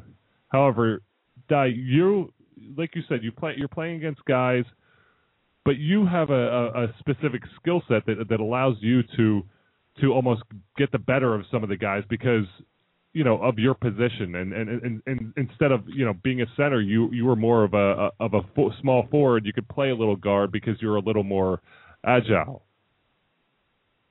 Yeah so i mean i think where it, it helped me as far as when i was playing against the men I was playing against women as a I was like a small forward playing center just because of lack of size or whatever you call it that you know on our team. So I was the one that mostly played center. Um, you know, and I was undersized playing against women. So when I was playing against men, I was still using those same skills that made me successful against the women. I was still, you know, using my center of gravity uh, to be as low as possible against somebody that was taller, so I could move them out. I was still you know, really working hard before I got the ball so that when I got the ball, there was nothing that anybody could do anyway because I, I was, and I'm used to shooting, you know, over or under somebody bigger. So the skill set that I was using against the women um, were were the same skill set that was that I was using against the men, and so they they matched up for me, and therefore playing against the men made me much better when I went back against the women, just because well, they're bigger, faster, stronger. Well, um, I, you know, with Brittney, go ahead. No, no, I'm sorry. Go ahead. But with Brittney Griner, I think that her skill set is opposite. The skill set that she's going to use um, to dominate the women's game might not be her forte in the men's game. So it just depends on. Like that's why I think her, you know, you'll get a good look at her skill level. Um, you know, either facing the basket or or in the post because you'll be able to see what skills she actually possesses when she can't dominate physically. Right. I, I think she's going to be more inclined to kind of face the basket in the post. I think she's gonna have a rough time with her back to the basket against some bigger, bigger, stronger guys. Di, you, you know, you're the all-time leading scorer in the Big Five. I mean, ha, you know, the Big Five's been around for years and years and years. I mean, how does that feel? I mean, Kevin, I wouldn't know, but how does that feel going to bed at night knowing you're the you're the Big Five all-time leading scorer? You know, I, I I don't really feel like that. I mean, I I I see it on paper. I know that it happened. Um, but you know, records are made to be broken, and you know, I wouldn't be the all-time leading scorer in the Big Five if I hadn't broken somebody else's record. So, I, you know, I, I know that that record's going down at some point, and um, you know, I'm just proud of what I accomplished, whether it was, uh, you know, all-time leading scorer at the time or not. Um, you know, I I don't remember a lot of it to be honest, because I think you know, I trained myself to quickly forget actions during the game, whether they were good or bad, because I was just trying to focus on you know the, the, the moment at hand. And so, to be quite truthful, I don't remember a lot of my career because I trained myself to forget it. Well, and I think that that I, was what helped me to be successful. So you know, I, I don't. I have def- I've definitely trained myself to forget my basketball career too. So that that we do have in common. entirely other reason. Uh, well, listen, Di, we thank you, thank you so much for coming on and spending a couple minutes with us and t- getting your uh, your your take on Brittney Griner. Um, you know, continued success and everything else that you do, and hopefully we'll have you on soon. We're going to have a, I think, a Women in Sports Day coming up uh, within the next month or so. So hopefully we can get you back on and, and, and spend a little more time with you, going through your career and things like that. Great. That's on. Thanks for having me. Thanks a lot, Di. Okay. Bye, guys. Great, uh, great to hear uh, someone else who has some experience talk about more about this Brittney Griner situation.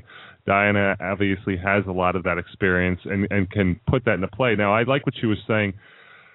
Like you were saying, like maybe a guard, because you play as a guy. If you're as a girl playing against guards, you're you're able to compete a little more. If you're Brittney Griner and you're six eight and all you know is how to play a center, what what what are you going to do when you play against seven one 300 pounds. You're just you're going to get pushed. You're not going to be able to do anything that you want to do. Great, you can dunk.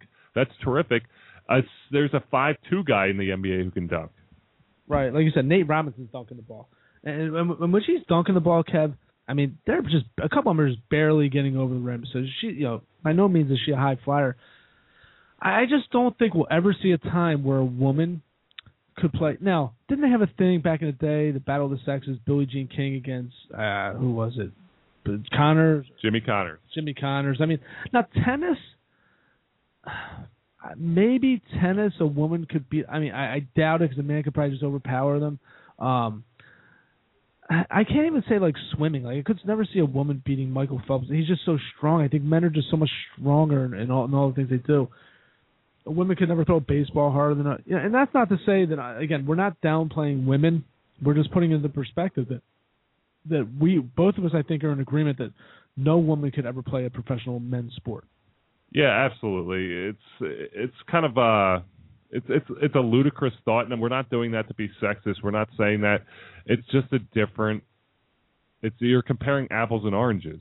There's a reason that there that we're two different species of human beings because there the the way evolution works. I mean, it's just there's there's a reason that men are men and females are females, and that's just how it is. As as e- equal as we would like to be, and as I think we have a lot of equality. I think you know I'm, I'm I love watching you know women's sports. I'm sitting there the other day watching the women's college uh college game and I love watching uh, women's soccer. I mean, you you get into that too. And so, women's sports has a good place in this culture. I think it's something that's important. However, when we start getting into based, and it's irresponsible, really, is what it is by Mark Cuban, because it's unfair to women to make that comparison. So I think that's what the problem is. You start getting into these debates, and it becomes unfair to women because the the now Brittney Griner looks like a foolish because she's out there saying, "Oh yeah, I can definitely compete against these guys." Yeah, but I think what Brittney Griner should be saying is, you know what, that's very nice of Mark Cuban to say, but I, I mean, realistically, she can't really think she can play in the NBA. Though, she, I mean, may, maybe she can, and if she can, she's out of her mind. Um, but you know, like I said, Mark Cuban will just do anything to kind of hear himself talk. Uh, I can you can now Skylar Diggins is one of the best players, point guards in the in, in the WNBA or WM in college, and she's small, maybe like five five. I think she's tiny, somewhere around there, five four, five five.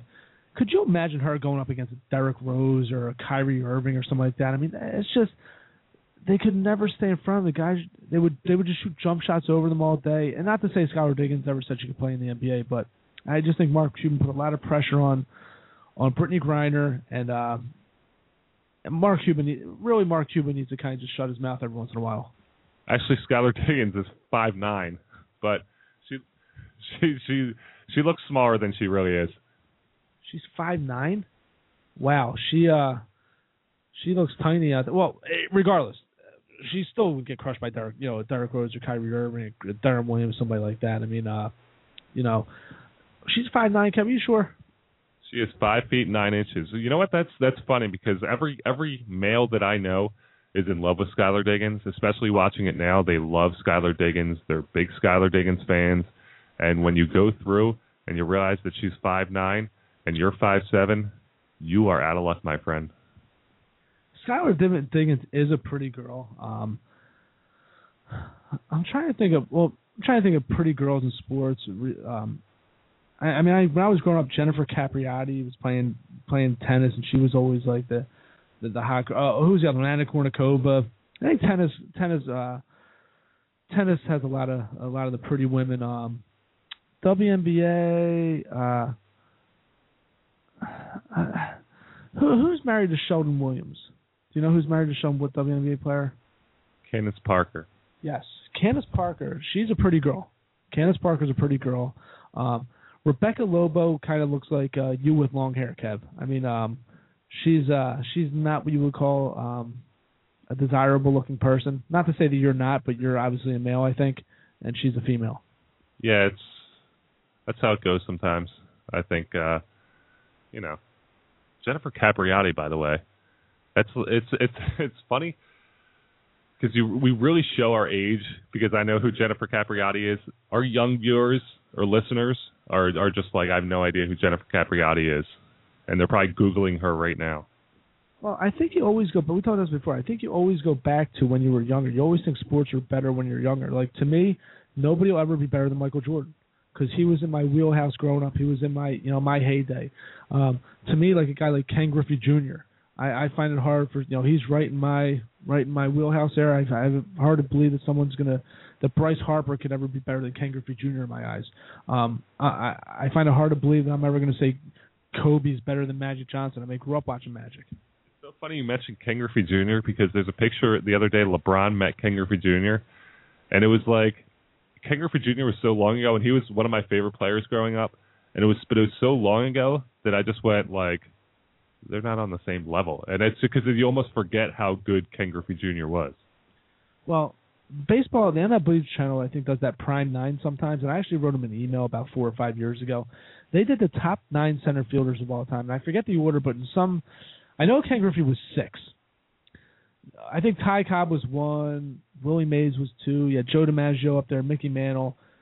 They had, they had, they had Ty Cobb. They had Ken Griffey six.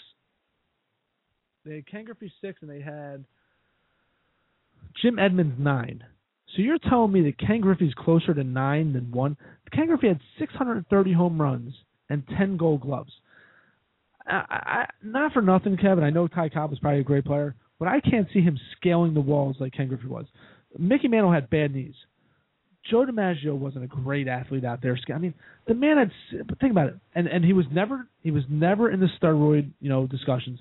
630 home runs and 10 Gold Gloves.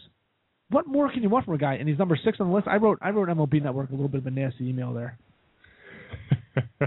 I bet you did. You're you're very you're you're pretty well known for your for your uh, curt emails that you send to uh, popular sports celebrities.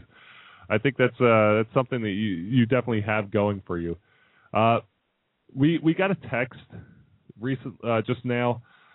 Mark Schlessel, he played at Cherry Hill East High School. He now practices.